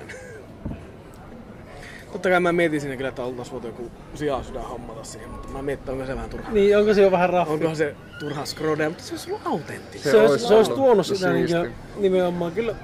Mä seuraavaan nimittäin mietin, koska mehän tehtiin se siis täysin nolla budjetilla. Siis meillä oli 200 euroa budjetti, josta meni 120 flaippuihin. Koska ne piti tilata sen jonkun tietyn yhtymän ja ähtymän kautta siinä, niin pikkusen tuli silleen, että niin, meillä on 80 budjettia ja meillä on saniteetit vielä hommamatta. No. Jaa. Ei tiedä mihin kaikki ne rahat niin, laittaisi. Ei kun pilailupuolesta hakee halvimpia meikkejä ja tekoverta 1 pullo ja me sillä yhdellä tekoveripurkilla. Ja sitten 90%, mitkä tuli mun kämpästä. Niin. Ja sitten Oulun eläytyvien esiintyjien, anteeksi mä sanon, että mä nyt päin helvettiä, mutta on kuitenkin OIJ. Romuilla sisustettiin loppuosaa siitä ja meillä oli hyvin autenttisen näköistä sekopäin-meininkiä siellä. Että... Niin, ettei se vaadi silti, jos miettii, niin ei, välttämättä se, että se vaatii ehkä meitä tekijöitä vähän sitä omaa. No vaatii kuviota. Varmasti omaa uhriutumista ja uhrautumista, ei uhriutumista. Uhriutumistakin kyllä vaatii. Voi myös uhriutua, mutta nimenomaan sitä, että sitten on valmis käyttämään omia tarvikkeita, jos niitä sattuu olemaan. Ja meillä oli Zombien Valkiin perustaja, puheenjohtaja, omistaja Mikko. Joo. Siinä messissä Mikko on aika järjettömän kova lateeksiukko tekemään asioita. Ei sillä tavalla te kaikki kotipervot mitä luulette, niin. Vaan siis tekee kaikkea semmoista nättiä kauhuhommaa. Joo. Meillä oli muun muassa kokilla oli toinen puoli päästä oli semmoista niinku epämääräistä mössöä. Joo, mä katson ne kuvat sitten kuitenkin sieltä, vaikka sinne päässyt ne kuvat ja tarinat. Kannattaa käydä seuraa Oulu Pimento. Me päivitellään sitä sinne, jos meillä tulee uusi. Niin, muuten Pimento kakkonen. Kun tulee uusi. Niin. Kun tulee. Se nyt ainakin yritetään mahdollisimman, koska meille luvattiin, että me saadaan tehdä vielä toinen. Joo. Ja mehän meinattiin, että me oltais voitu periaatteessa tehdä semmonen kauhutouri. Että me oltais otettu jostakin kaupungista aina joku yksi huoneisto joksikin aikaa viikoksi vuokralle. Tehty sinne tuollaisella budjetilla juttuja. Ja käyty semmoisia pitstoppeja tekemässä aina jokaisen kaupungin. Otetaan näyttelijät, jengi matkaa, lavasta ja puvusta, että maskeeraat, jotka kaikki on niinku minä ja Mikko, niin suurin piirtein. Ei tarvitse tilautua. No ei tarvitse tilautua, ei tarvitse kuin yksi mies ja helvetin. Mennään sanotaan skootterilla. Ei tarvitse kuin yksi mies ja vitusti harmaata hiuksia. Niin. Mopoautoloma. Tämä on mopoauto, näin. Kyllä sitä tavaraa oli niin helvetin. No joo, mutta henkilömäärällisesti. Niin henkilömäärällisesti. Ottaa joku peräkärry. Mopoauto ja kuomukerry peräkärry. Mopo ja peräkärry. Vähän olisi mahtavaa. Ei, se oli ihan meillä sitä niinku tavaraa kyllä aivan siis järjetön määrä. Mähän huslasin. Mulle tuli vielä silleen, että mä en tiennyt, että me ei saatukaan sitä rahaa siihen niin paljon. Mä sain tietää sen 3 viikkoa ennen kuin meillä oli koko Pimento. Mä 3 viikossa kävin 4 ihmisen kanssa 900 reissua Roskalavan kautta. Jeesus saatana. Ja mä kävin yksin niistä sen 500. No ei siinä paljon muuta ei sitten tehdä. No ei oikeesti. Ja onneksi mä olin just silloin, mulla oli se pajahomma tauolla.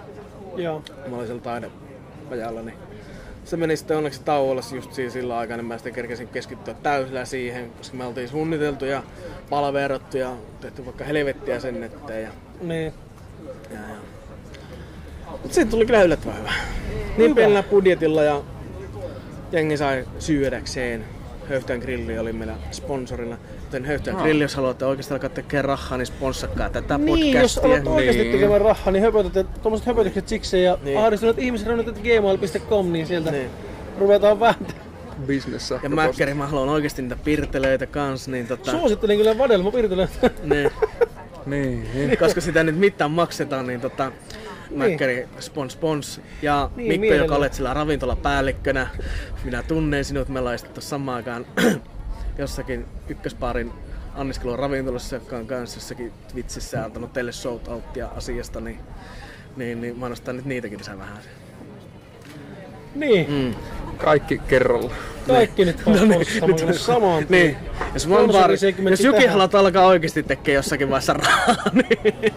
Ehdottomasti niin. Kaikki vaan ruvetaan tekemään. Niin. Kyllä tässä maltetaan kuule. Maltetaan. Antaa kyllä olla siistiä tulla vieraaksi. On varmasti. Aivan niinku erikoisuusta. Ei ihan joka paikka pääse. Arvinasta herkkua. Ei mutta siinä on tietenkin semmoinen tiedäkö, tunnelma, kun ne tuut johonkin. Mä menen podcast-vierasin, kaikki oli silleen, jolle mä sanoin asioista. Mä olin, ui mistä sen kuulee, ui mitä. Ja mä olin vaan, joo. Meidät kato Spotify ja sinä ahdissuneet ihmisraunit ja kyllä. Ja. Sunnuntaina pomahtaa pihalle, ai että. Ai että. Ja kyllä meillä on siis muutama on kysellyt, että saako tulla vieraksi. Että kyllä meillä todennäköisesti niitä vieraita tulee jatkossakin olemaan. Ja se, että käy kerran vieraan, niin eihän se pois sulle sitä, jos sulla tulee joku hyvä idea jostakin uudestaan, niin ei muuta kuin nytkin miettiä, että minkälaisissa olosuhteissa tämäkin tehdään, niin jos tästä äänenlaadullisesti eihän nyt vielä tietä, mitä tästä tulee. Niin, ei vielä tietä. Jännityksellä odotellaan sitä. Mutta jos tulee... Tämä kuuluko ei mitään. Niin, jos tulee ihan toimiva kampe, niin miettii, että tämä on niin helppoa, ei muuta kuin rompet taskuun ja johonkin äänittämään. Nimenomaan. Niin pystyy kyllä ihan melkein missään vaan olosuhteessa tekemään tämmöstä. Mutta Sami ei ole vielä sanonut naapurista ihan mitään. Paitsi se heippalappu, kyllähän minä sitä Sami on sanonut naapurista vaikka mitään. Niin. Mutta onko se kahvitauko? Onko sulla tämä hetki sillä naapurilla? Onko sulla naapurita tällä hetkellä? on mulla. Ei oo mitään valitettavaa. Onko nää tavannut heitä porisuttunut? No mä kyllä mun serkku asuu seinän takana. Ai niin, siitä oli puhetta muuten viimeksi. Pari kuukautta sitten. No oot varmaan jonkun kerran porissut hänen kanssa elämässä aikana. Mä varmaan sanotaan, että niinku alle vuoden ikäisestä. Ja meillähän kaksi koulukaveria niin osti viereiset asunnot. Joo.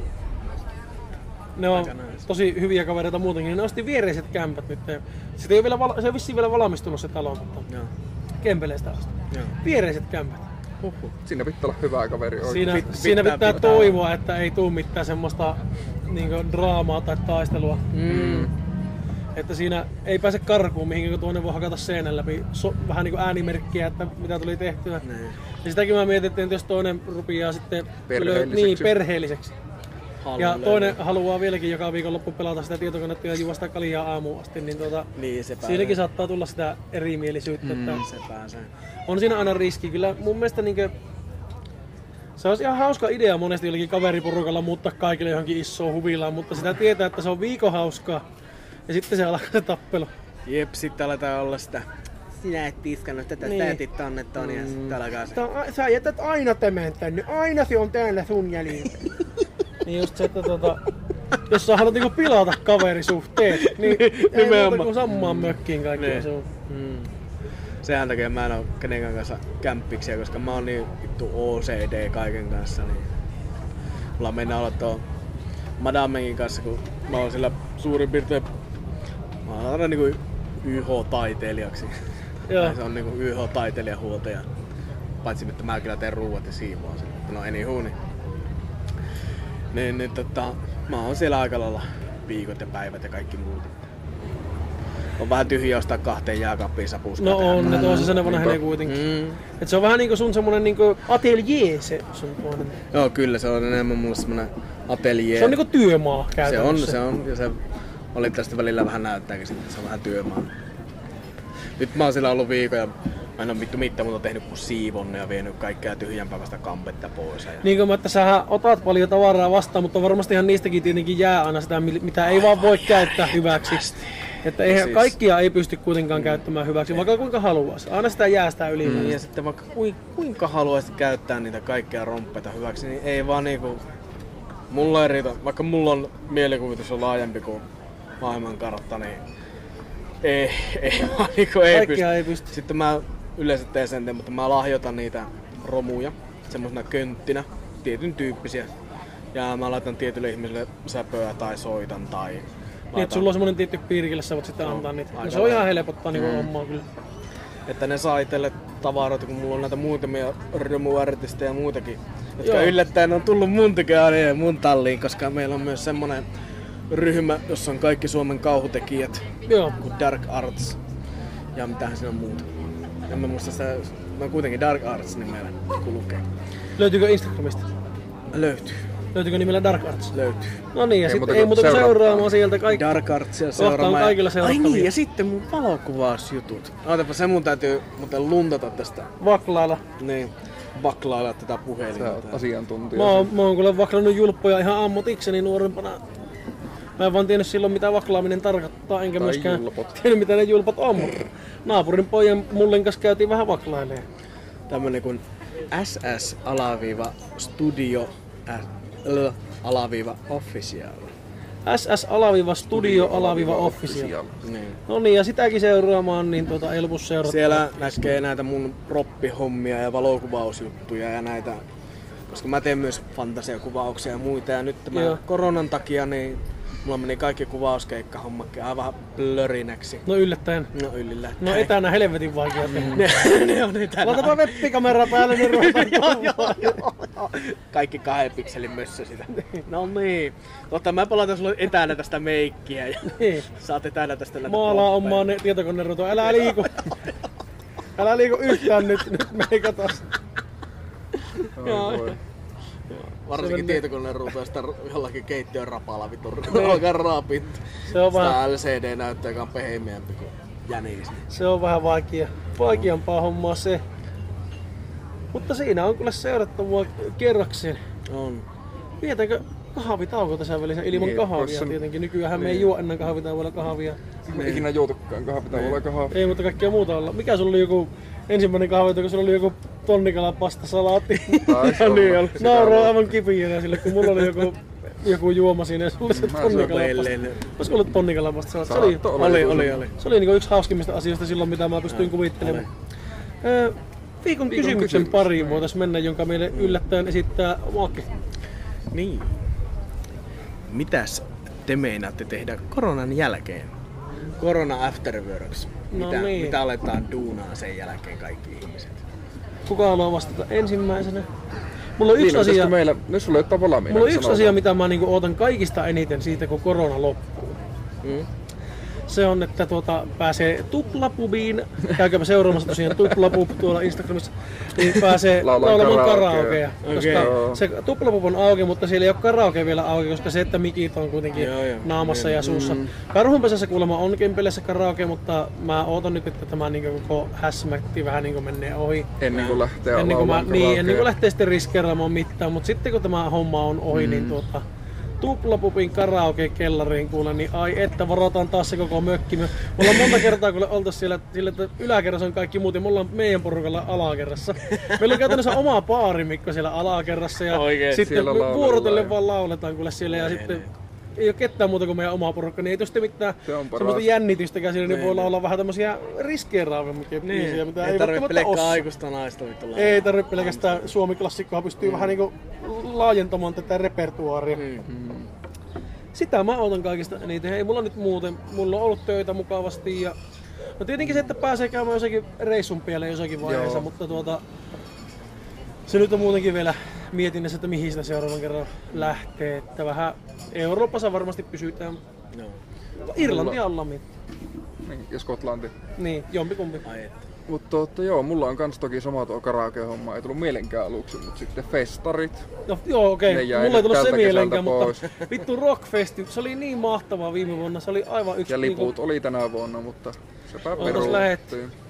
Viime vuonna oltiin vielä, meillä oli asuntoauto, me oltiin siellä leirintäalueella. On paljon tympiä, niin ja syötty niitä raakoja makkaroita sinne. Niin, siellä syötiin kylmiä ja herättiin aamu 6:00, kun oltiin valvattu 4:00 ja alettiin. Niin, 2 tuntia nukuttiin ja herättiin syömään makkaraa ja juomaan lonkeroa.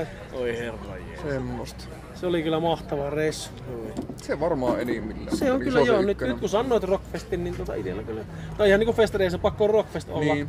Mutta mielellään semmonen festari, missä voisi olla se leirintäalue. Siis joo, kun meillä on tuttuilla on niitä asuntoautoja, niin voi oikeesti edullisesti vuokrata sen ja se on kyllä oma semmonen hommansa siinä. Tänä vuonna ei olisi ollut Rockfestilla. Ei nyt olisi ollut mökit, siellä ei ollut leirintäaluetta ollenkaan, kun se vaihtoi kato kaupunkiin. Se oli siellä, se oli Vantaalla silloin alunperin, se oli siellä niinku lento. Eikä ollutko ootappa nyt. Hyvinkään. Niin, no Hyvinkään puolella joo. Hyvinkään, mut niin. Siellä niinku lentokentällä, siellä niin, Hyvinkäällä niin olikin. Lentokentällä niin siellä oli se leirintäalue. No. Ja siellä jotenkin toimi kaikki. Kaikki toimi. No. Aluksi tietenkin rannekkeet ei toiminut. Joo, ne ei. Ai niin, joo, mä kuulin tästä rannekkeet. Joo, se oli vähän sköndiä, mutta kaikki muu vessoja oli enemmän kuin tarpeeksi. Ei kertaakaan en jonottanut vessaa. Joo. Mä olit hakkee juomia, niin siinä oli ehkä yksi tyyppi ees. Ei mennyt montaa minuuttia, niin sulla oli kaljaakin ees. Kaikki oli niinku, jos sitä rannekerahastusta ei olisi ollut, että sun pitää rannekkeelle siirtää puhelimella rahaa ja sillä maksaa. Niin jos se olisi ollut pois, niin kaikki olisi toiminut viimeisen päälle. Aluksi jonotettiin niiden rannekkeiden kanssa, kun me mentiin sinne, niin... Monta tuntia. 2,5 tuntia. Oikaa. Missattiin 2 ekkaa, 3 ekkaa. Niin, Santa Cruzia en ehtinyt nähdä ja... No sitä ei kyllä ehkä tarvikaan. Mä olisin halunnut, kun mä oon kerran sen nähnyt ohimenneen, niin olisin halunnut ihan niinku vaan... Nähtiinhän, kyllä me kuultiin sitä. Mutta niillä on yleensä ihan hyvä meininki. Aika vähän tulee itsellä kuunneltua, mutta... Kun kuitenkin festarilipun ostaa, niin yrittää niin, niinku kaikki... Niin, kaikki käydä kahtoon. Ja sitten, oliko herra Ylppä? No Ylppä. Oliko se siellä edes? Joku suomalainen siinä oli, mutta en mä muista, oliko se herra Ylppä. En mä muista. Joku suomalainen suomeksi laulava oli kans, mitä me ei ehitty kattoo. Että 2 esiintyjää misattiin ihan kokonaan, mutta muuten niin muut oli kyllä mahtavaa. Nice. Ihana, jopa etten semmos. Vähän muuta. Tietenkin Slipknotti. Oi. Se oli mun lemppari koko. Ja In Flames. Oi. Ne oli kyllä kaksi semmoista. Ettekö kelepais ja voitelis aivan niinku. En ihmettele yhtään. Aloittais kyllä itelläkin. Eikä se Disturbedikaan silleen huono ollut. No ei. Sound of Silence. Niin. Se on kyllä hyvä biisi. On. Se on kyllä viimeisen. Se toimii se ääni. Se toimii. Se on nykyään hänen biisi. No niin, mä kuuntelin sitä viime podcastissa, koska mä oon täällä podcastia kuunnellut koko ajan. Mainitsin siitä, että se on nykyään ihan hänen oma biisi. Kuulemma. No. Se on hänelle annettu. Tuosta vaan annetaan biisiä. Noin, niitä annetaan. No mitäpä sinä oot sitten meinannut koronan jälkeen? No saapa nähdä. Jos sitä vaikka pääsit, kun siis mähän olin pääsemässä kouraavan kassatätiksi ja... Kassatätiksi? Niin, ja Puuilon kassatätiksi ja... Tai siis työntekijäksi sinne rautakauppoihin. Mä nyt koitin hakea vähän siistimpää sisältöitä, koska alkaa mennä tuossa leikatua keittiöhomman takia vähän heikkoa. Joo. Niin on siellä vähän viileempi ilmastokin. No on. Koska mä silleen sanotaanko ihan pikkusen nämä Suomen kesät on alkanut ahistaa, koska silloin kun siellä oli vielä pakkasta. Silloin kun minä olin nuori. Niin, Suomen kesät oli hyvinä aikoina, kun tuli vittu räntää perkeleen saatana aamusta ilta kesällä. Niin silloin ne keittiöt oli vielä silleen inhimillisiä paikkoja. Niin. Mutta nyt, kun ne alkaa olla tämmöisiä, että ne kun... No niin, tänään on 35 ostettu seuraavan 2 kuukautta, niin silleen... Oi. Ja saatapa keittiöön justiin siinä, kun puhutaan biisistä, niin ollaan Biisi tarkoittaa siis se, että sä oot niinku lämpöbiisillä. Eli siinä on niinku lämmin hellä, siinä on parilla, sit siinä on vielä parhaimmillaan keittalevyt ja fritti ja uuni ja kaikki muu, joka on niinku kuumempaa kuin... Ja 65 astetta lämmintä. Ei riitä. Siinä suoraan hellan vieressä, niin saattaa olla ihan 110, kun pistät siihen tikuun. Niin saattaa jossain siinä ihan hellässä kiinni, koska mulla on sulanut muun muassa kokkitakkiin napit sen verran monta kertaa, että mä en enää käytä olimpia nappeja. Joten mä poltan oman mahani siihen yleensä.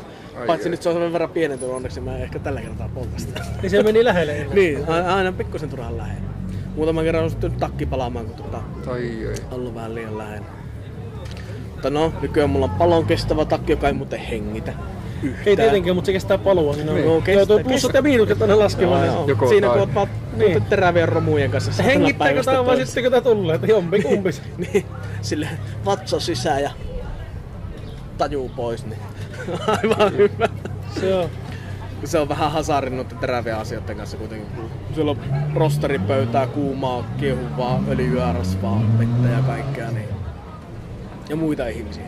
Niin, nekin on haitalla. Nekin pyörii siellä haitalla koko ajan. Nekin ahistaa aina. Ne ahistaa kyllä paljon. Niin.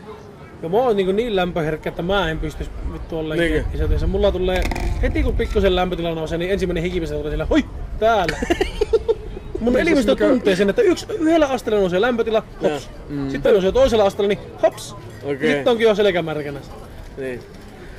Joni siis näyttää tässä vaiheessa semmoisia hikipisarroja, jotka katsojille demonstroi. Aina kun sanoin hops, niin näytin sormella hiipisaran muodostuvan kasvoille. Niin. Kyllä. Niin vähän semmoista siistimpää sisätyötä, ettei ole niin järjettömän kuuma siellä. Joo. Koska siis kun oltiin tuolla Tammisaaressa, jossa, mulla on hauska tarina Tammisaaresta vielä tähän, että oli siis suomenruottalaisella alueella töissä, jossa mä en tajunnut, että kaikki oikeasti puhuu siellä vittu sitä vitun ruottia. Jumalauta. Kyllä puhuu sitä ruottia. No nykyään mä. Silloin en puhunut. No silloin en puhunut, mä voin kertoa, että meikäläisen yläasteen osaaminen, kun oli jaha etter, homo, peter, otta suu seks, niin sillä ei aivan hirveästi pääse siellä muuta kuin huonoa valoa. Joo, ei sillä ainakaan niinku semmoista mitään pisteitä saa niitä. Ei varsinkaan. Ja vielä mähän nolasin itteni heti ensimmäinen, koska mä tulin siihen kylään ja silloin mä vielä poltin enemmän tupakkia, niin mä menin jostain röökiä M. Jannesta, joka on niinku spaari lainausmerkeissä. Niin, mä menin sinne kassalle, totta kai fiksuna 20 poikana, mä ajattelin, että kaikilla muilla on huumoreita, koska mullakin on. No ei ehkä ihan pidä paikkansa, tullut vähän huomattu, että ei ole ilmeisesti. Joo, ei ole ainakaan samanlaista huumoria. Ei ainakaan samanlaista huumoria. Mähän siinä sitten tosi fiksuna nuorena miehenä, niin ensimmäisenä siinä on kaupantätä, joka sanoi, jaa, femma on femtti. Niin mä sitten silleen, annas mitään no hintti. Noin, ja siinä kylässä on 1000 jotakin ihmistä. Joo. Ja kaikki tiesi se hullu lappalais, joka nyt tuli tonne. Ja ensimmäiset sanat oli nää silleen, yes. Tai heti kun on maine siellä aikaisemmin. Joo. Tai kyllä ne sitä loppupeleissä ihan tykkäskin musta. Että aluksi hän katsoi silleen, että tää ei puhu ruotsia, mitä helvettiä. Ja aina niin kun sitä vessaa siellä, kun mä olin etutiskillä, niin aina sitä vessaa. Oi Jeesuksi oikein. Niin, te toilette arpo därvi. Satana niin. Satana po toiletten vittu niin. Joo, siis se oli vielä justiin semmonen, jos meillä on Rovaniemellä aina mitä meillä on sitä pihapiiristä puuttuu oikeesti kansallisuuksia, niin oli täysverinen intiaani. Meillä oli puoliverinen intiaani siellä. Mut se jätetään se juttu toiseen kertaan. Joo, jatketaan siitä sitten toisella. Siinä menee tunti, jos mä selitän siitä kaverista vielä niissä. Niin, niin sitten se meidän keittiö siinä itessä. Niin meillä oli virolainen siivoja. Meillä oli toinen kokki oli puoliksi ruottalainen, oikeasti ruottalainen. Sitten meillä oli 2 espanjalaista tarjoilijaa siinä. Ja meillä oli... Vähän helvetti, meillä oli se venäläinen. Sekin teki meille jotakin talon yle... Oliko meillä joku talakkari, joku tämmönen. Joo. Niin. Tämä tulee semmoinen... Makematta, mitä. Tuuletus ei toimi tänään. Hei. Mä että, eikö sun pitäisi niinku korjata se? Ei. Minä lähten lomalle. Asia vilipyty. No niin. Ollaan lämpimässä. Ollaan. Ja sitten kun meillä oli semmonen mahtava, koska olihan meillä huuva, mutta se huuva toimi ilmalämpövumpulla. Että se sai alipaineen sinne, koska se oli yhtä iso kuin normaali ihmisen suihkutilat. Joo. Se keittiö itsessään. Niin, voi herra jumala sitä lämmön määrää. Mä muistan, kun me päästiin pukukoppiin, niin mä kajoin hikeä kengästä. Äläkää syökö tässä vaiheessa. Taas syöminen seis. Niin, unohdin varoittaa. No jospa siellä ei kovin moni syö. No ehkä tällä kertaa, toivottavasti. Joo, mä oon pikkusen ruvennut opiskelemaan ite venäjää nyt tuolla Duolingon kautta ihan vaan sen takia, koska mulla on nyt elämäni aikana 2 kertaa tullut semmonen tilanne, että jos mä oisin osannut venäjää, niin mä oisin pärjännyt siinä tilanteessa. Joo.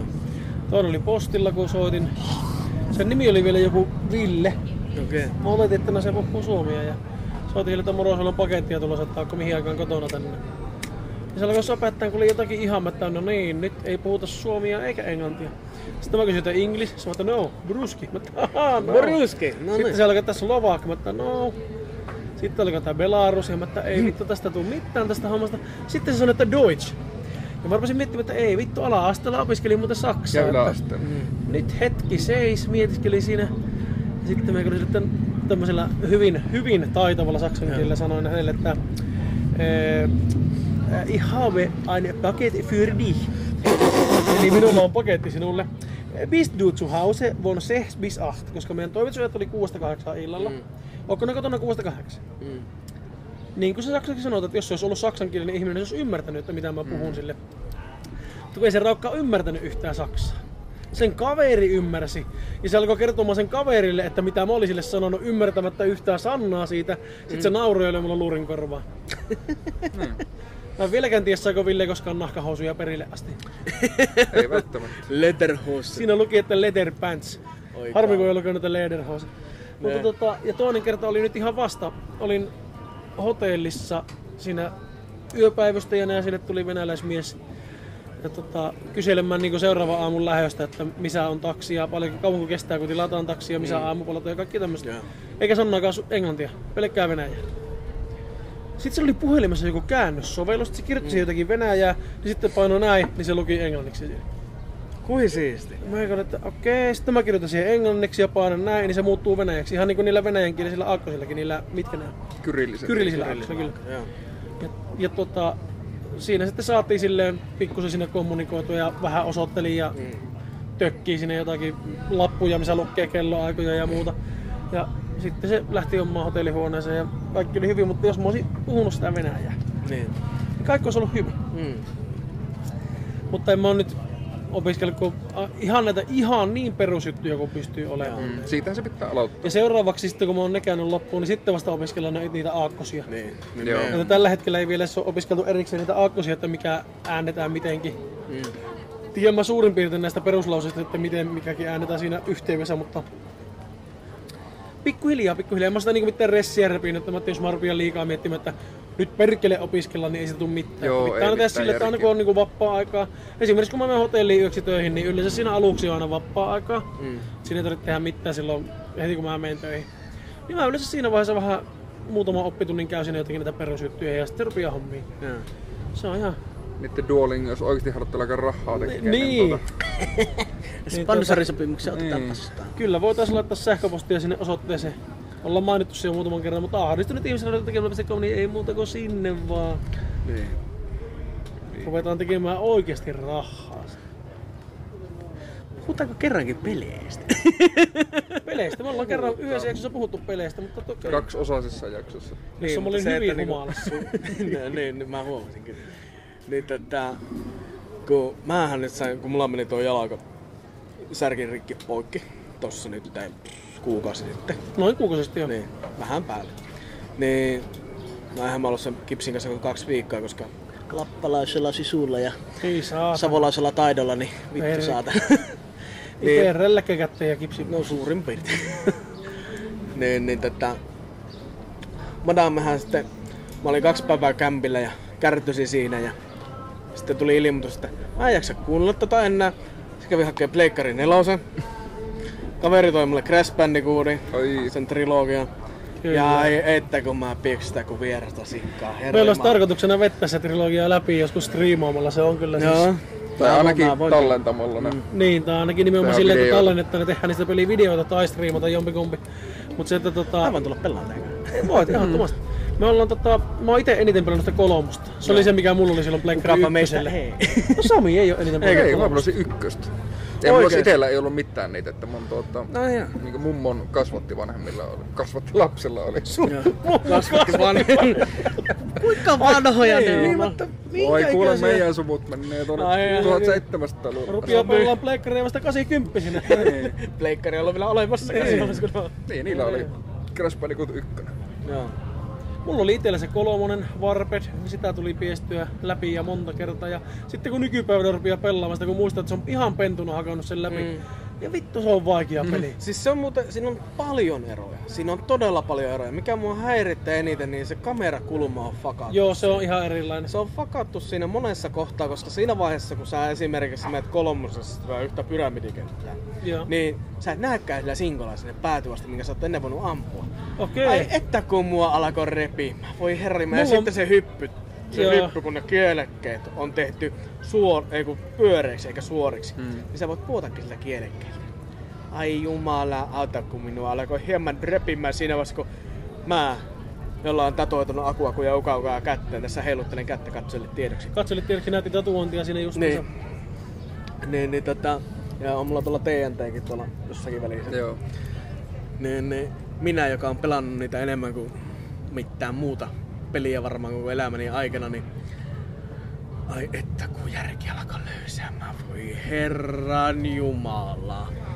Kyllä se alkaa kuolit 40 kertaa samaan kohtaan silleen mikä vittu? Atana! On se kun tottunut vetämään. Siis mulla on Pleikkari 3:lle se ihan vaan HD-remasteri. Sitä 3:sta justi. Se on ihan sama peli. No. Siinä ei ole mitään muuta. Se on huomattavasti mukavampi tietenkin. On. Ja mä tykkään niistä alkuperäisistä grafiikostakin enemmän. Jotenkin se... Nämä grafiikat on alkuperäisessä silleen niin paljon pahempia, koska siis tykkäähän mä nykyisenkin grafiikosta. On tosi hienon näköinen. On, mutta se on semmoinen pehmeä. On. Kun siinä on semmoisia selkeitä juttuja enää. Vaikka siinä on nyt niitä vinkkejä ja kaikkea tämmöisiä, niin se mun mielestä pikkusen ehkä pilaa sitä fiilistä. Kun se justi, että kun siinä vanhassa kuitenkin, niin siinä on selkeät semmoiset erilliset puotukset, minne sun pitää hypätä ykkösessä. Niin taas sitten kun tuossa uudessa ykkösessä, kun sä meet siihen, sun pitää hypätä niiden kahden tötterökamerasysteemin välistä sieltä. Joo. Niin. Sitten mä meetkin ohittaa aika helposti. No niin.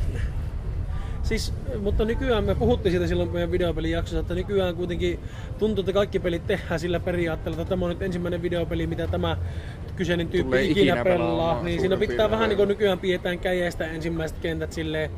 Ja lattausruudussa on aina vinkit, että jos sä kuolet jollain tavalla, niin siihen samaan asiaan liittyvä vinkki on siinä latausruudussa, että ne kuolisi sillä tavalla, että ne niin ymmärrät, mitä ne teit väärin. Aikaisemmin joutui itse opettelemaan, että mitä vittua mä nyt en ymmärrä tässä ja kuolemaan ja huutamaan ja niin kiljumaan. Ja... Silloin kun me oltiin nuoria, niin luettiin pelilehdestä kaikki vaan. Odotettiin sitä helvetti monta kuukautta. Mikä mua ärsyttää on tää microtransactions. Joo, juuri. Olin kysymässä, että minkä verran olette tutustunut Crash Bandicoot 4:een. Olen. Mä tein siitä just viikko sitten järjettömän deep divin. Siinä on... asioita ihan ensimmäisenä.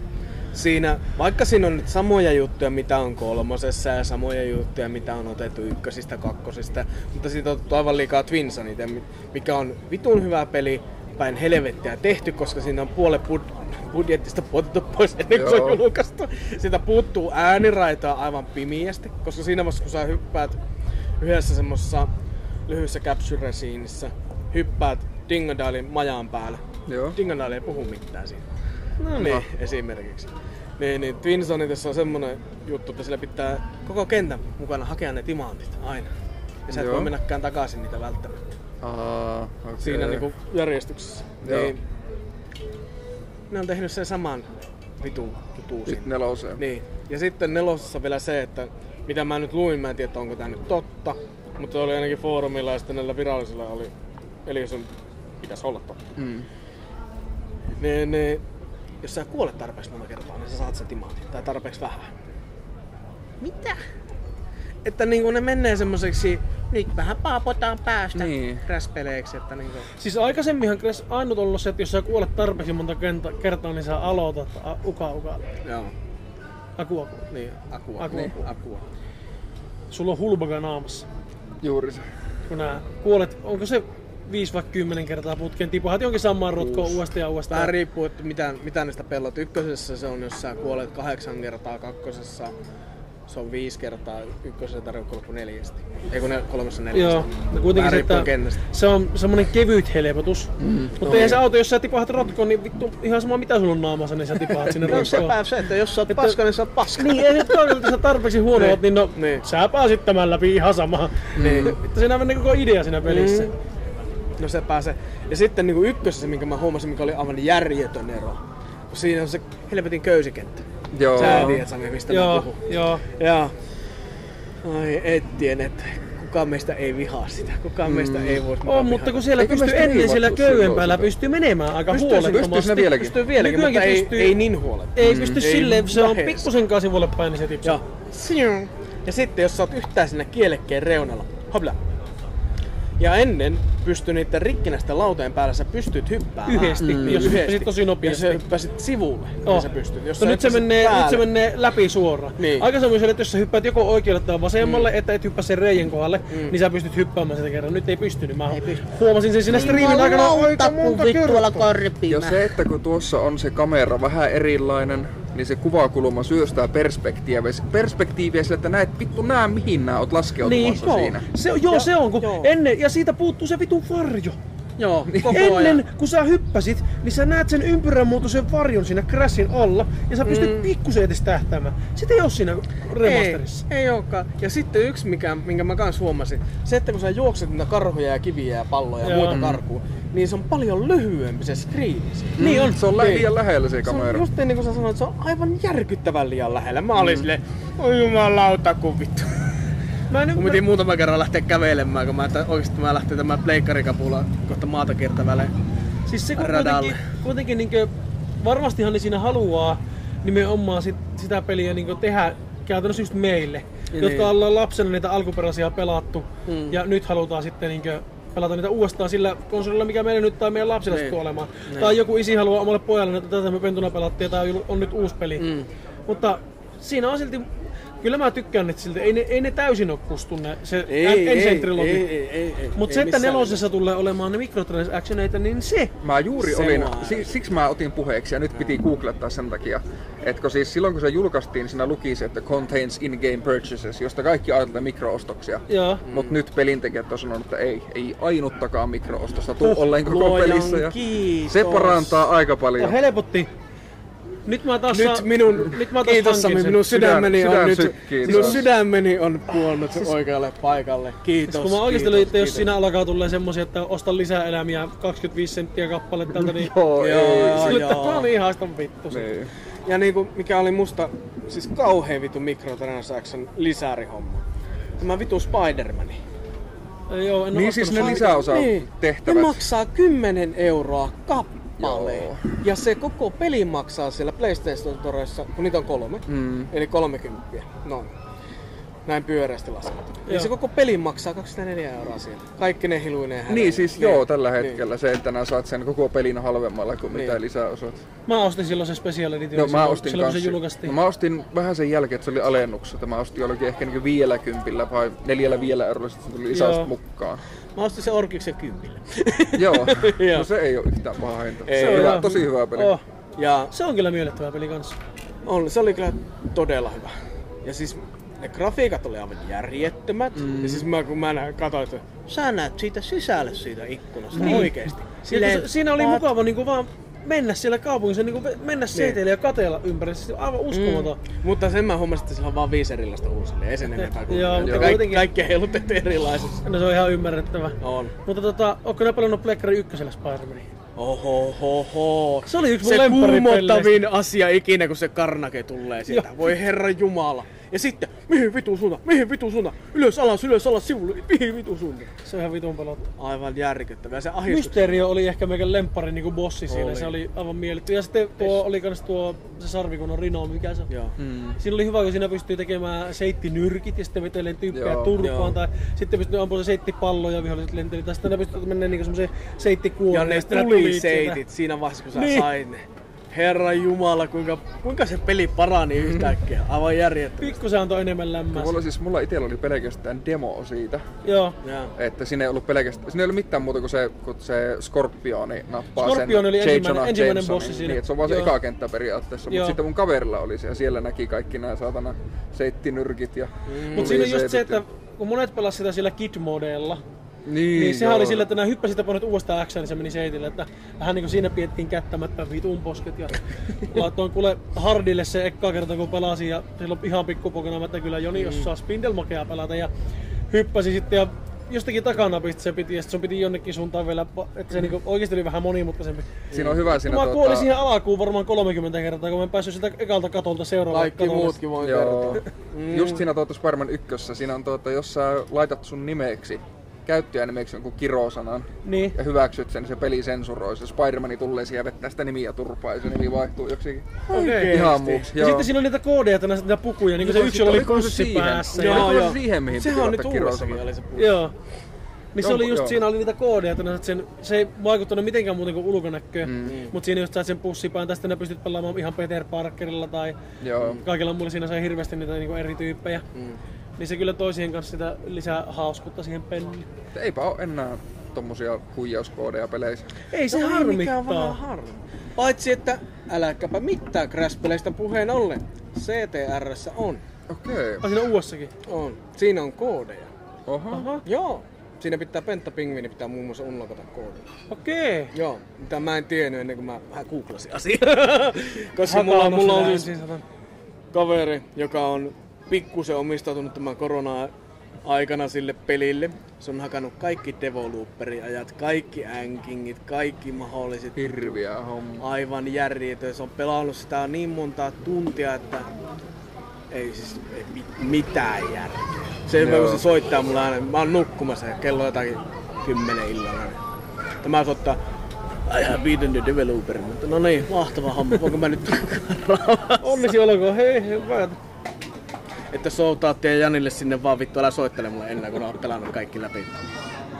Nyt se mettää sitä maailman ennätysaikoja siellä. Aha, no siinä on työmaata. No on, koska no, se on se, että jos developeri-aika on kovaa, niin siinä pelataan sadasosia siinä vaiheessa. Maailman ennätysajat on 10 sekuntia.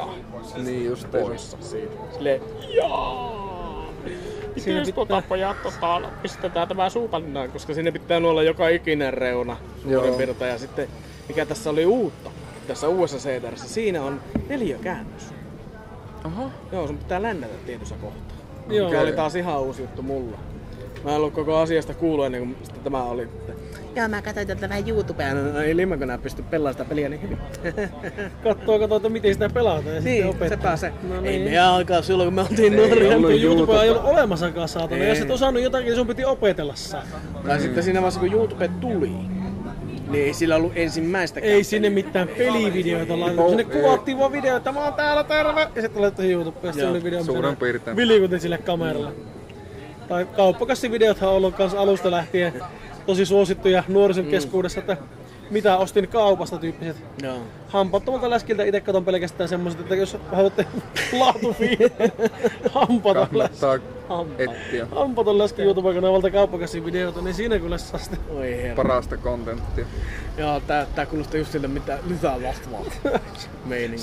Samaa laatua, mutta vähän uudempaa, tuorempaa matskua. Eikö ole alkanut päivittää niitä? Ei se on eri kaveri, mutta niin sama tyyppinen tämmönen yhtä kovalaatuinen kontentti. Okei. Yhtä laadukasta. On, se on niinku näitten Niilojen ja Pasien sekkaa semmonen niinku virkistävä vaihtoehto, kun sille on niitä hampaita, kun se on tosiaan hampaita läski. Sitten käy myös maisteluvideoita, kun sille hampaita se ikenellä pureskelee. Niin asia, mitä mä en voi sieltä, on se maiskuttaminen. Joo, ei minun sielun viereenkä. Joo, mitä ollaan ASMRstäkin puhuttu siinä yhdessä jaksossa, niin ei herätä minkäännäköisiä positiivisia tuntemuksia. Mulla lähinnä alkaa tulee niitä psykomaattisia murhatoimia. Mulla tulee myös semmonen niinku fiilis, että vittu nyt suu kiinni. Niin. Syö suu kiinni ja mä laitan suun kiinni. Mä lyön sua tuolla lautasella seuraavaksi, niin, että on hiljaa. Me voidaan niin laittaa se sukiin ihan niin fyysisesti ja manuaalisesti, jos se ei... Manuaalimallilla ja läsähtää niin, samalla. Se ei aukea ihan heti satana sen jälkeen. Hyvin kauhia. Se on raskasta. Mitäs sitä muuta? Naapureista. Niin. Mulla ei ainakaan mitään sanottavaa. Ei siis ainakaan mitään ahistavia hommia. Ei, mulla ei ahistanut naapurit itelle. Ne on oikein miellyttäviä. Sä oot puhunut lähinnä sitä yhdestä, onko sulla muita kivoja naapureita? Muita kivoja. Mulla on oikeastaan, just kun puhuttiin sitä Pimennosta, niin siis hauskahan tilanne oli se, että mullahan nyt muutti maailman parhaimmat naapurit, jotka oli meillä itse asiassa siinä näyttelijöinä. Joo. Niin muutti mulle naapuri siihen pariskuntaan. Se on nyt ihan kiva. No, on tuttuja. Sitten mulla oli näitä kauhunaapureita tuolla niinku Rovaniemellä, niin naapuri tulee kirveellä, kirjaimellisesti kämpästä sisälle, hakemaan rahaa. Magia. Väärä ovi. Se on tuolla toisella puolella käytävä. Aika kohtalokas virhe voi olla siinä tilanteessa. On joo, että silloinen tyttöystäväni oli täysin hepakassa yllättäen asiasta. Osuttiin kuitenkin ykköskerroksen, niin tämä tulee kirveen kanssa sinne sisään. Että joo, muuta hyvä, mutta väärä kerros ja väärä ovi. En oo mä siinä. Niin, mä en edes pelännyt sitä kirvestä. Mä aloin huutaa sille kurkku suorana sinne. Mitä vittua nää hommaa täällä? Häh? Mikä vitu homma? Mä tulin hakkeen rahaa. Missä se on se? Ei mitään selvämättä. Näytin ylös. Katsojille tiedoksi näytän ylös. Sormella näin. Terve menoa. Joo, terve menoa. Ja senhän jälkeen mä sitten kyllä muutenkin 2 kuukauden päästä Ouluun. Joo. Luojan kiitos. Hyvä. Ihan hyvä. No on. Ja siis... Olihan... Rovaniemellä oli niin mielenkiintoista naapuria silloin 90-luvulla, että voi herranjumala. Yes. Siis mä asuin varmaan niinku semmoisessa tosi helpossa paikassa, kun meillä oli semmonen rivitalo, tuolla Nokelantiellä semmonen rivitalo, niinku, missä oli monta rivitaloa vierekkäin, niin kaikki oltiin niinku kaikkien kavereita, tultiin toimeen ja poristiin ja oli pihatalakoa tai kaikki tuli toimeen. Ja en mä ainakaan muista, että kun koskaan käynyt mistään aukomassa tai kello olisi ollut mitään ongelmaa kenenkään kanssa tai mitään. Varmaan sitä on jotenkin löytänyt semmoisen lintukodon sieltä kaiken paskan keskeltä. Ei, mulla kans oli se melko lintukoto. Mä en hirveesti muista silloin, kun me asuttiin ensin Kempeleen keskustassa. Joo. Povintiellä silloin, kun olin pienempi. Mut siitä rivitalosta sitten, kun muutettiin Sarkkirantaan omaa kotitalloon, niin sinä asui aina samalla tiellä melkein koko meidän suku. Jos ei sukuriitoja ollut, niin niin, kunhan sukuriitot viettiin kurissa, niin silloin ei tarvitse kyllä kenenkään kanssa tapella. Naapuritten kanssa meni kaikki hyvin. Näin, voitais puhua vielä tosta mun taiteesta kuitenkin, kun on niinku taidejakso onkin. Niin, mutta me ei olla vielä, me ollaan kerrottu tuossa taiteilijan... Niin, hyvin semmonen pintaraapas on ollut vasta. Kieltämättä kyllä, että niinku... Mullahan siis kaikki taide lähtee siitä, että mulla on hirveä määrä ihmisten lahjoittamaa, itse ostamaa romulla. Kierrätysmateriaalia. Mm. Suurin piirtein kaikkien muiden vanhat lamput, kengät, luistimet.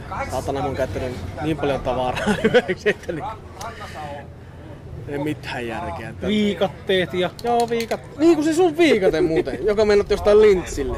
Niin. No. Vai oliko se kummitus? En muista kumpana. En mä muista. Mä tein sitä täyskokoisen viikaten miehen sitten. No niin. Me oltiin just Kiimingissä ja me kyllä se... Joka löytyy myös Instagramista se koko viikaten. Ei vittu, mulla on viikaten, niin oltiin sitten sillä, että jos sä tarvitset viikatteen, niin mäpä tuon sen sulle. Kävin nakkaamassa. Tai siihen K-marketin pihalle kyllä siellä porukka kattoi, kun oikein lähti viikaten. Se oli vielä hyvä mulle. Me oltiin aika märällä illalla oltu silloin tuolla Heavy Medelissä, niin herran jumala, kun... Meikäläinen aamulla nakit silmillä, mulla oli vielä paljon pitempi tukka silloin, mä olin musta kuin yö ja meikäläinen tulee mustien romujen kanssa, mutta vittu kun on muuten kahvimaito ei ole. Tajusin siinä portaanjoessa, niin mä lähdin sen helvetin viikateen kanssa sinne kauppaan ja mä ajattelin se silloinen kaupan pitää sanoa, että okei, käy se tuon kotiin ja tuu sitten takaisin. Oi perkele, no, hyvä kun sanoin. Kävimme sen viikateen kämpille.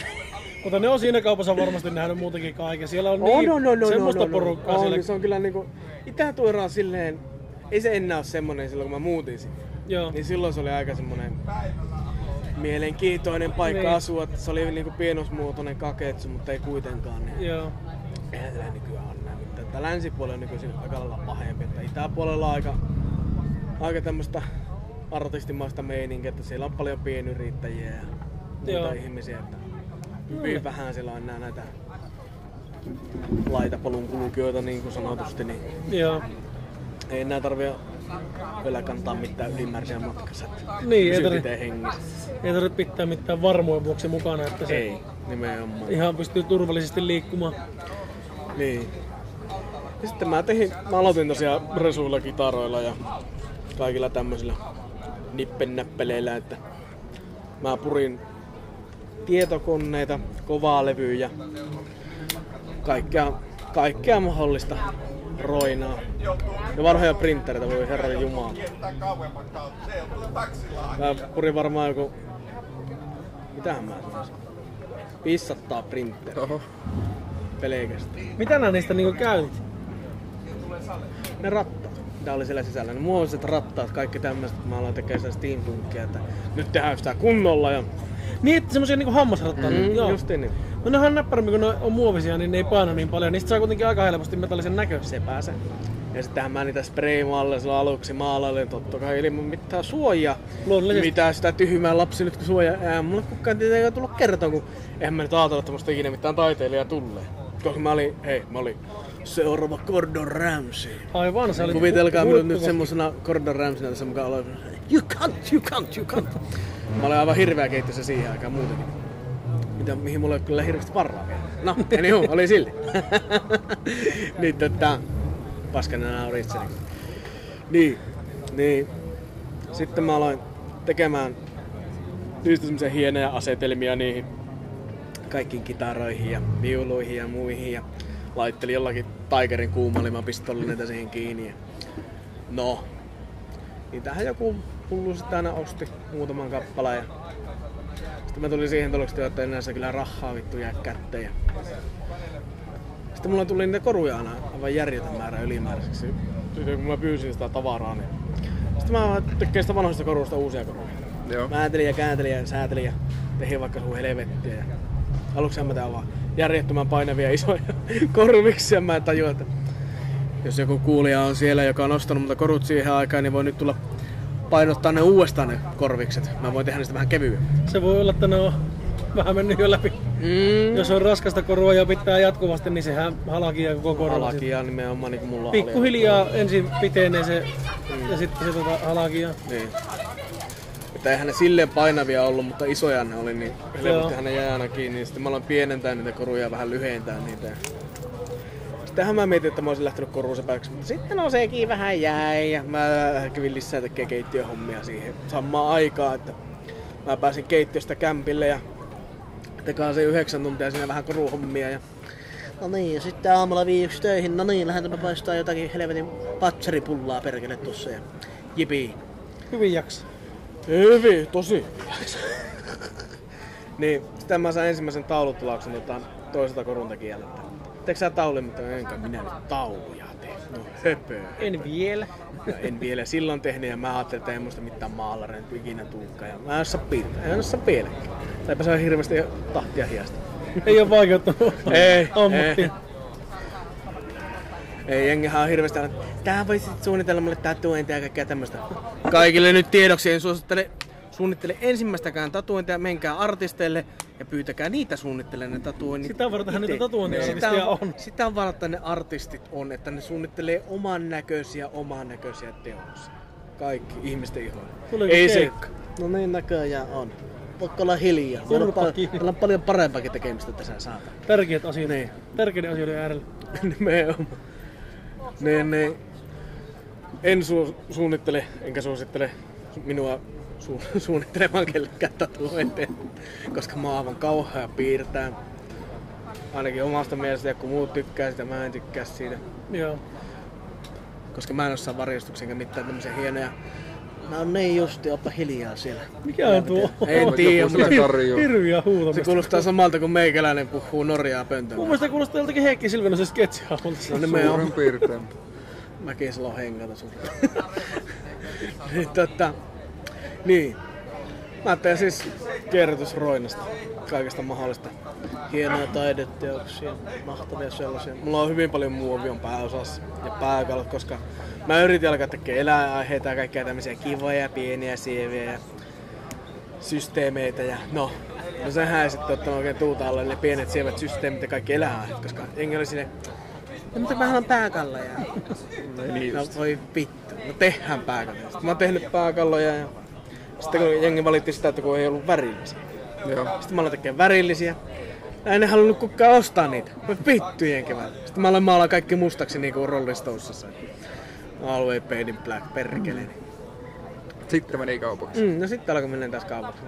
On tää kumma, että kun ihmiset haluaa jotakin muuta ja sitten niille ei se kelipaa. Niin. Ja nyt tälleen kaikille tiedoksi mulla on aivan järjettömät alennusmyynnit siellä. Ja hinnat ovat voimassa toistaiseksi. Että... Nyt koodilla ahdistuneet ihmisraunit. Siihen souttaat kenttään ahdistuneet ihmisraunit, kun laitat, niin saat 10% alennuksen hinnasta. No niin. Muistakaapa käyttää alennuskoodia hyväksi. Se pitää laittaa mulle suoraan Messengeriin, jos haluaa, tai Instagramiin. Mielellään joo, niin voidaan todistaa, että olet oikeasti kuunnella tämän podcast-jakson, koska... Muussa tapauksessa, jos käytät alekoodia, etkä tiedä mitä mä olen sanonut koko jakson aikana, niin mä voin kertoa, että mä en myy sulle yhtään taulua. Niin, saat mennä ostamaan muualta taulua. Sitten mä kävittää semmoisen kevyen tietokilpailun tästä jaksosta, että mistä hän on tässä puhunut. Ja jos et osaa vastata, niin homma taulus jostain muualta. Osta taulus jostain muualta. Niin. Ei siis silleen mä oon ylpeä mun tekeleistä, että mä en nyt ihan niitä millään polkuhinnalla ala myymään kuitenkaan. Että just niin kuin tässä ennen, kun tätä alettiin äänittää, niin hypetiin aiheesta, että ihmisten ahdistuneisuus ja pieni tyhmyys siinä, että jos mä pistän ne alennusmyyntiin, niin sitten siinä vaiheessa ei kellään kiinnosta. Siinä vaiheessa, kun mä löin 500 € siihen hintalappuun, niin sitten kyllä kiinnostaa. Niin, sitten kiinnostaa tingata. Niin, sitten kiinnostaa tingata. Mä haluaisin myyä niitä silleen niinku reasonable price, että kaikilla olisi mahdollisuus ostaa niitä, eikä vaan niinku korkeimmilla kuluttajilla.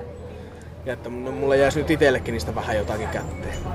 Niin olisi niitä tarkoitus kuitenkin plussan puolelle päästä. Niin, sille että jäisi nyt edes jotakin. Koska mitä mä voin sanoa, niin tässä ei olla vieläkään kyllä niinku plussan puolella monne vuoteen. Elle. Kiasma, jos kuuntelet tätä podcastia ja haluat alkaa oikeasti tekemään rahaa sillä nykytaiteella muuta kuin ulostessa pyörimällä, niin... Sitten elä ota meihin yhteyttä, vaan ota yhteyttä Makeen siinä vaiheessa. Niin kun mä justiin katsoin jotakin, joka oli saanut tää Euroopan joku taidepalkinnon, niin se oli suihkuhuoneessa pyörimässä lehmän ulosteessa. Niin just. Mua pikkusen sille vähän närästää tämä taidemaailma aina jossakin vaiheessa. Semmoset saa jotakin 500 000 apurahoja ja meikäläinen kittuuttaa tuolla silleen. No, jos menis yksi taulu kaupaksi tässä 8 kuukautta. En nyt halua marista enkä mitään muutakaan, mutta ostakaa tauluja, ostakaa. Ostakaa nyt saatana. Niin. On se kumma. Niin. Kun kuitenkin niissä ei ole mitenkään hirveän halpoinen materiaali. Ja kaikki mitä mä käytän, niin on niin hyvää tavaraa kuin vaan voi olla. Joo. Että mä oon käynyt maahantuojien kanssa, maalinvalmistajien kanssa, Skype-palavereita. Kyllä, olen. Joo. Koska se, että kun mä kysyn jotakin asiaa joltakin rautakaupan myyjältä, ne on aivan silleen ööaapisella. No en minä nyt tiedä, että minkälaisella happomäärällä tuota voi ja tuota sulattaa ja miten tämä kyseinen lateksi... Niin. Sitten mä otan suoraan yhteyden niihin, mä soitan, että hei, voinko me pitää palveri, mä haluan kysyä tämmöstä aiheesta ja tästä ja tosta. Niin mulla on siellä semmoista pientä opiskelua. Niin. Silleen niinku 2 vuoden ajalta joku vitusti ja liikaa tunteja. Mutta tietääpä sitten, että mitä käyttää ja miten niin. Mikäkin aine reagoi mihinkin, että niin. Pystyy käyttämään sitten hyväksi enemmän niin. Sitä materiaalia. Kyllä. Eikä... Joo, niin. Niin kuin erilaisista muoveista mulla on semmoinen oma lista sillä, että mitä voi käyttää minkäkin kanssa. Joo. Että jos joku, niin kuin esimerkiksi muovi kolahtaa edelleen, ja ne kuulostaa ja näyttää ja no maistuvia eri totta varmasti. Koska ne on kuitenkin öljypohjaisia kaikki ja niissä on arabiankumia joka ikisessä enemmän ja vähemmän. Niin. Joo. Paitsi mä en tiedä mitä helvettiä nämä nykypuristekamppeet on, mutta kuitenkin polyresiinit kaikki tämmöiset, niin niissä pitää olla tietynlaiset liimat kaikissa. Joo. Ettei käy niinku ekana vuonna, silloin mä aloin opiskelemaan, koska mä oon myös huussannut palassa. Tätä, niin. Jos vuokraliselta kuuntelet tää podcastia, sulle korvat nyt. Hupsista niin oho. Niin.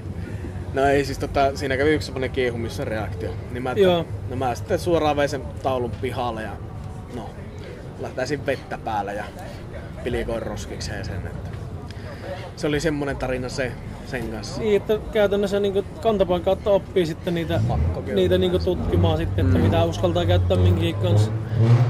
Niin ja kun... Just. Niin auto. Eikö moottoripyörä? Oliko moottoripyörä?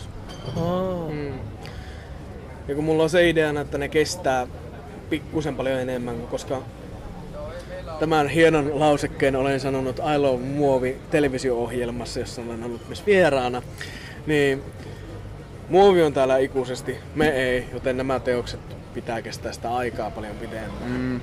Kyllä. Niin, mä oon yrittänyt tähän semmoista, että ne kestää, miten mä kutun rasen. Joo. Että ne ei ole niin kuin nämä nykyajan taideteokset, nämä hapertuu jossakin 100 vuosissa, koska nämä tulee kestää vuosituhansia, ellei tuu nyt jotakin ydisottaa. Niin, sitä ne ei välttämättä kestä, mutta normaalia aikaa kestää. Normaalia aikaa, niin. Pitkään. Mulla on semmoset maalit siellä ja muut, että mä oon katsonut kaikista parhaimmat, mitä vaan voi saada. Mä olen kysellyt sieltä, koska mä olen kuitenkin 10 000 pääsen vähän reipas vielä ryhmän ylläpitäjä ja mä pidän muitakin ryhmiä siellä yllä. Niin siellä on ihan hyvät tämmöset maneerit ja lähtökohdat, niin lähtee kyselemään niin. Jengiltä, että hei! Jos mä käytän tätä tämän kanssa, niin mitä tapahtuu? Että niin, onko joku testannut? Niin, syttyykö koko maailma vai pitää mun testaa itse jossakin suljetussa bunkkerissa? Että räjähtääkö kaikki? Onko räjähdys vaaraa siinä tilanteessa? Niin, nimenomaan. On ja ei se välttämättä räjähdä, mutta saattaa sieltä ruveta nousemaan semmoista kaasuakin, että ei mielellään hengittelisi. Niin, ei oikein kannata. Että vähintään tietäisi, että mitä suojavarustusta rupeaa laittamaan päälle. Joo, ja ehdottomasti kaikille, jotka kuuntelee ja maalaa, niin pitäkää todellakin hyvää ilmanvaihtoa. Jotka ei ilmeisesti liimaa mitään ikinä, niin pistäkää suojaa naamarin päälle. Vaikka se on se helvetin 2 markan paperimaski, niin löykää vaikka se ees naamalle.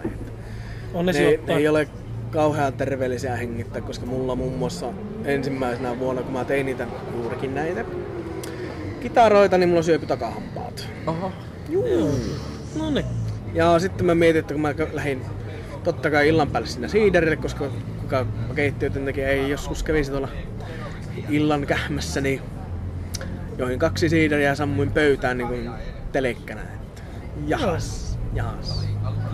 Eli niitä hengittäessä tämmönen vanhan haistelijana vahingossa, niin suosittelen todellakin niitä. Niitä. Suojavarusteet, kyllä. Joo. Kato, kun suomen kieli vähän. Piikku hiljaa. Niin. Kukaas. Ehdottomasti. Turvallisuus kuitenkin pitää mukana. Kyllä turvallisuus pitää ja kannattaa. Jos meinaa niinku pitempäänkin harrastaa. Joo, se on kyllä ihan hyvä. Pysyy niinku hengissä, niin se on helpompi jatkaa. Lähtee huonommisen henki onneksi. Niin. Joku etes este siinä matkassa. Kyllä. Me ollaan puhuttu 2 tuntia ja 16 minuuttia. Hei, aika lentää. No, mä mietin just, että pitääkö ruveta hipsimään tämä purkki ja Niin, pikkuhiljaa. Miten mä purkkiin hipsin? Jos te haluatte mut esimerkiksi, koska teillähän on Oulun kovin kirpparikiertäjä eli meikä. Joo, niin jos meinaatte ottaa sen kirpparikierroksen, niin kyllä ollaan muuten lähdössä. Dipsatkaa mut matkaa sinne. Ehdottomasti sulla saattaa olla semmoista pientä vinkkiä sinne. Joo, mulla voi olla pientä vinkkejä silmää sinne, että jos on jollakin jotakin mitä tarvitte, että niin ring ring. Ehdottomasti. Koska tässä oli just hyvä, kun mulla kaveri sanoi, että Friendien 2. kausi. Ootko nää löytänyt mistään semmoista? Otapa mä käväsin muutamalla reissulla, niin oliko mä 20 minuuttia kirpparaan, mä löysin Friendien 2. kausi 7,5 sentillä. No se ei ollut edes hinnalla. Ja se oli vielä puoleen hinta. Ei ollut hinnalla pilattu sitä kyllä. Niin. Kyllä ehdottomasti. Jos löytyy tarpeeksi niin tyhjiä kirpputoreita, siellä ei ole liikaa porukkaa. Semmoinen, että uskaltais kuvata. Niin, viittis kuvata samalla. Mutta jos ei kuvata, niin voihan sinnekin äänittää samalla, että voit tehdä tämmönen ASMR-virtuaalinen kirpputorikierros, että kuulokkeet päähän ja silmät kiinni ja kuuntele, kun ollaan kirpputorin. Niin, aina kun kysyy tietenkin sitä niin kirpputorin päältä ja niin. Saako kuvata. Niin. Sitten se on yleensä ihan okei. Joo, siis tarkoitus meillä oli silloinkin kysyä, kun me oltiin kerran menossa kuvaamaan, että silloin oli niin paljon täynnä ihmisiä. Joo. Niin me ajateltiin, että on se mukavampi, että jos on semmonen päivä, että ei ole niin paljon asiakkaita siellä. Joo. Tietenkin kysytään työntekijältä, että onhan se ok. Semmoiset päivät on apauttiaralla joku tiistai-keskiviikko. Keskiviikko on aika hyvä kirpparipäivä, jos haluat mennä tyhjällekin. Okay. Jos meet viikonloppuna, niin se on aina ihan tupaten tää. Meet maanantaina, tiistaina aivan tupaten tää.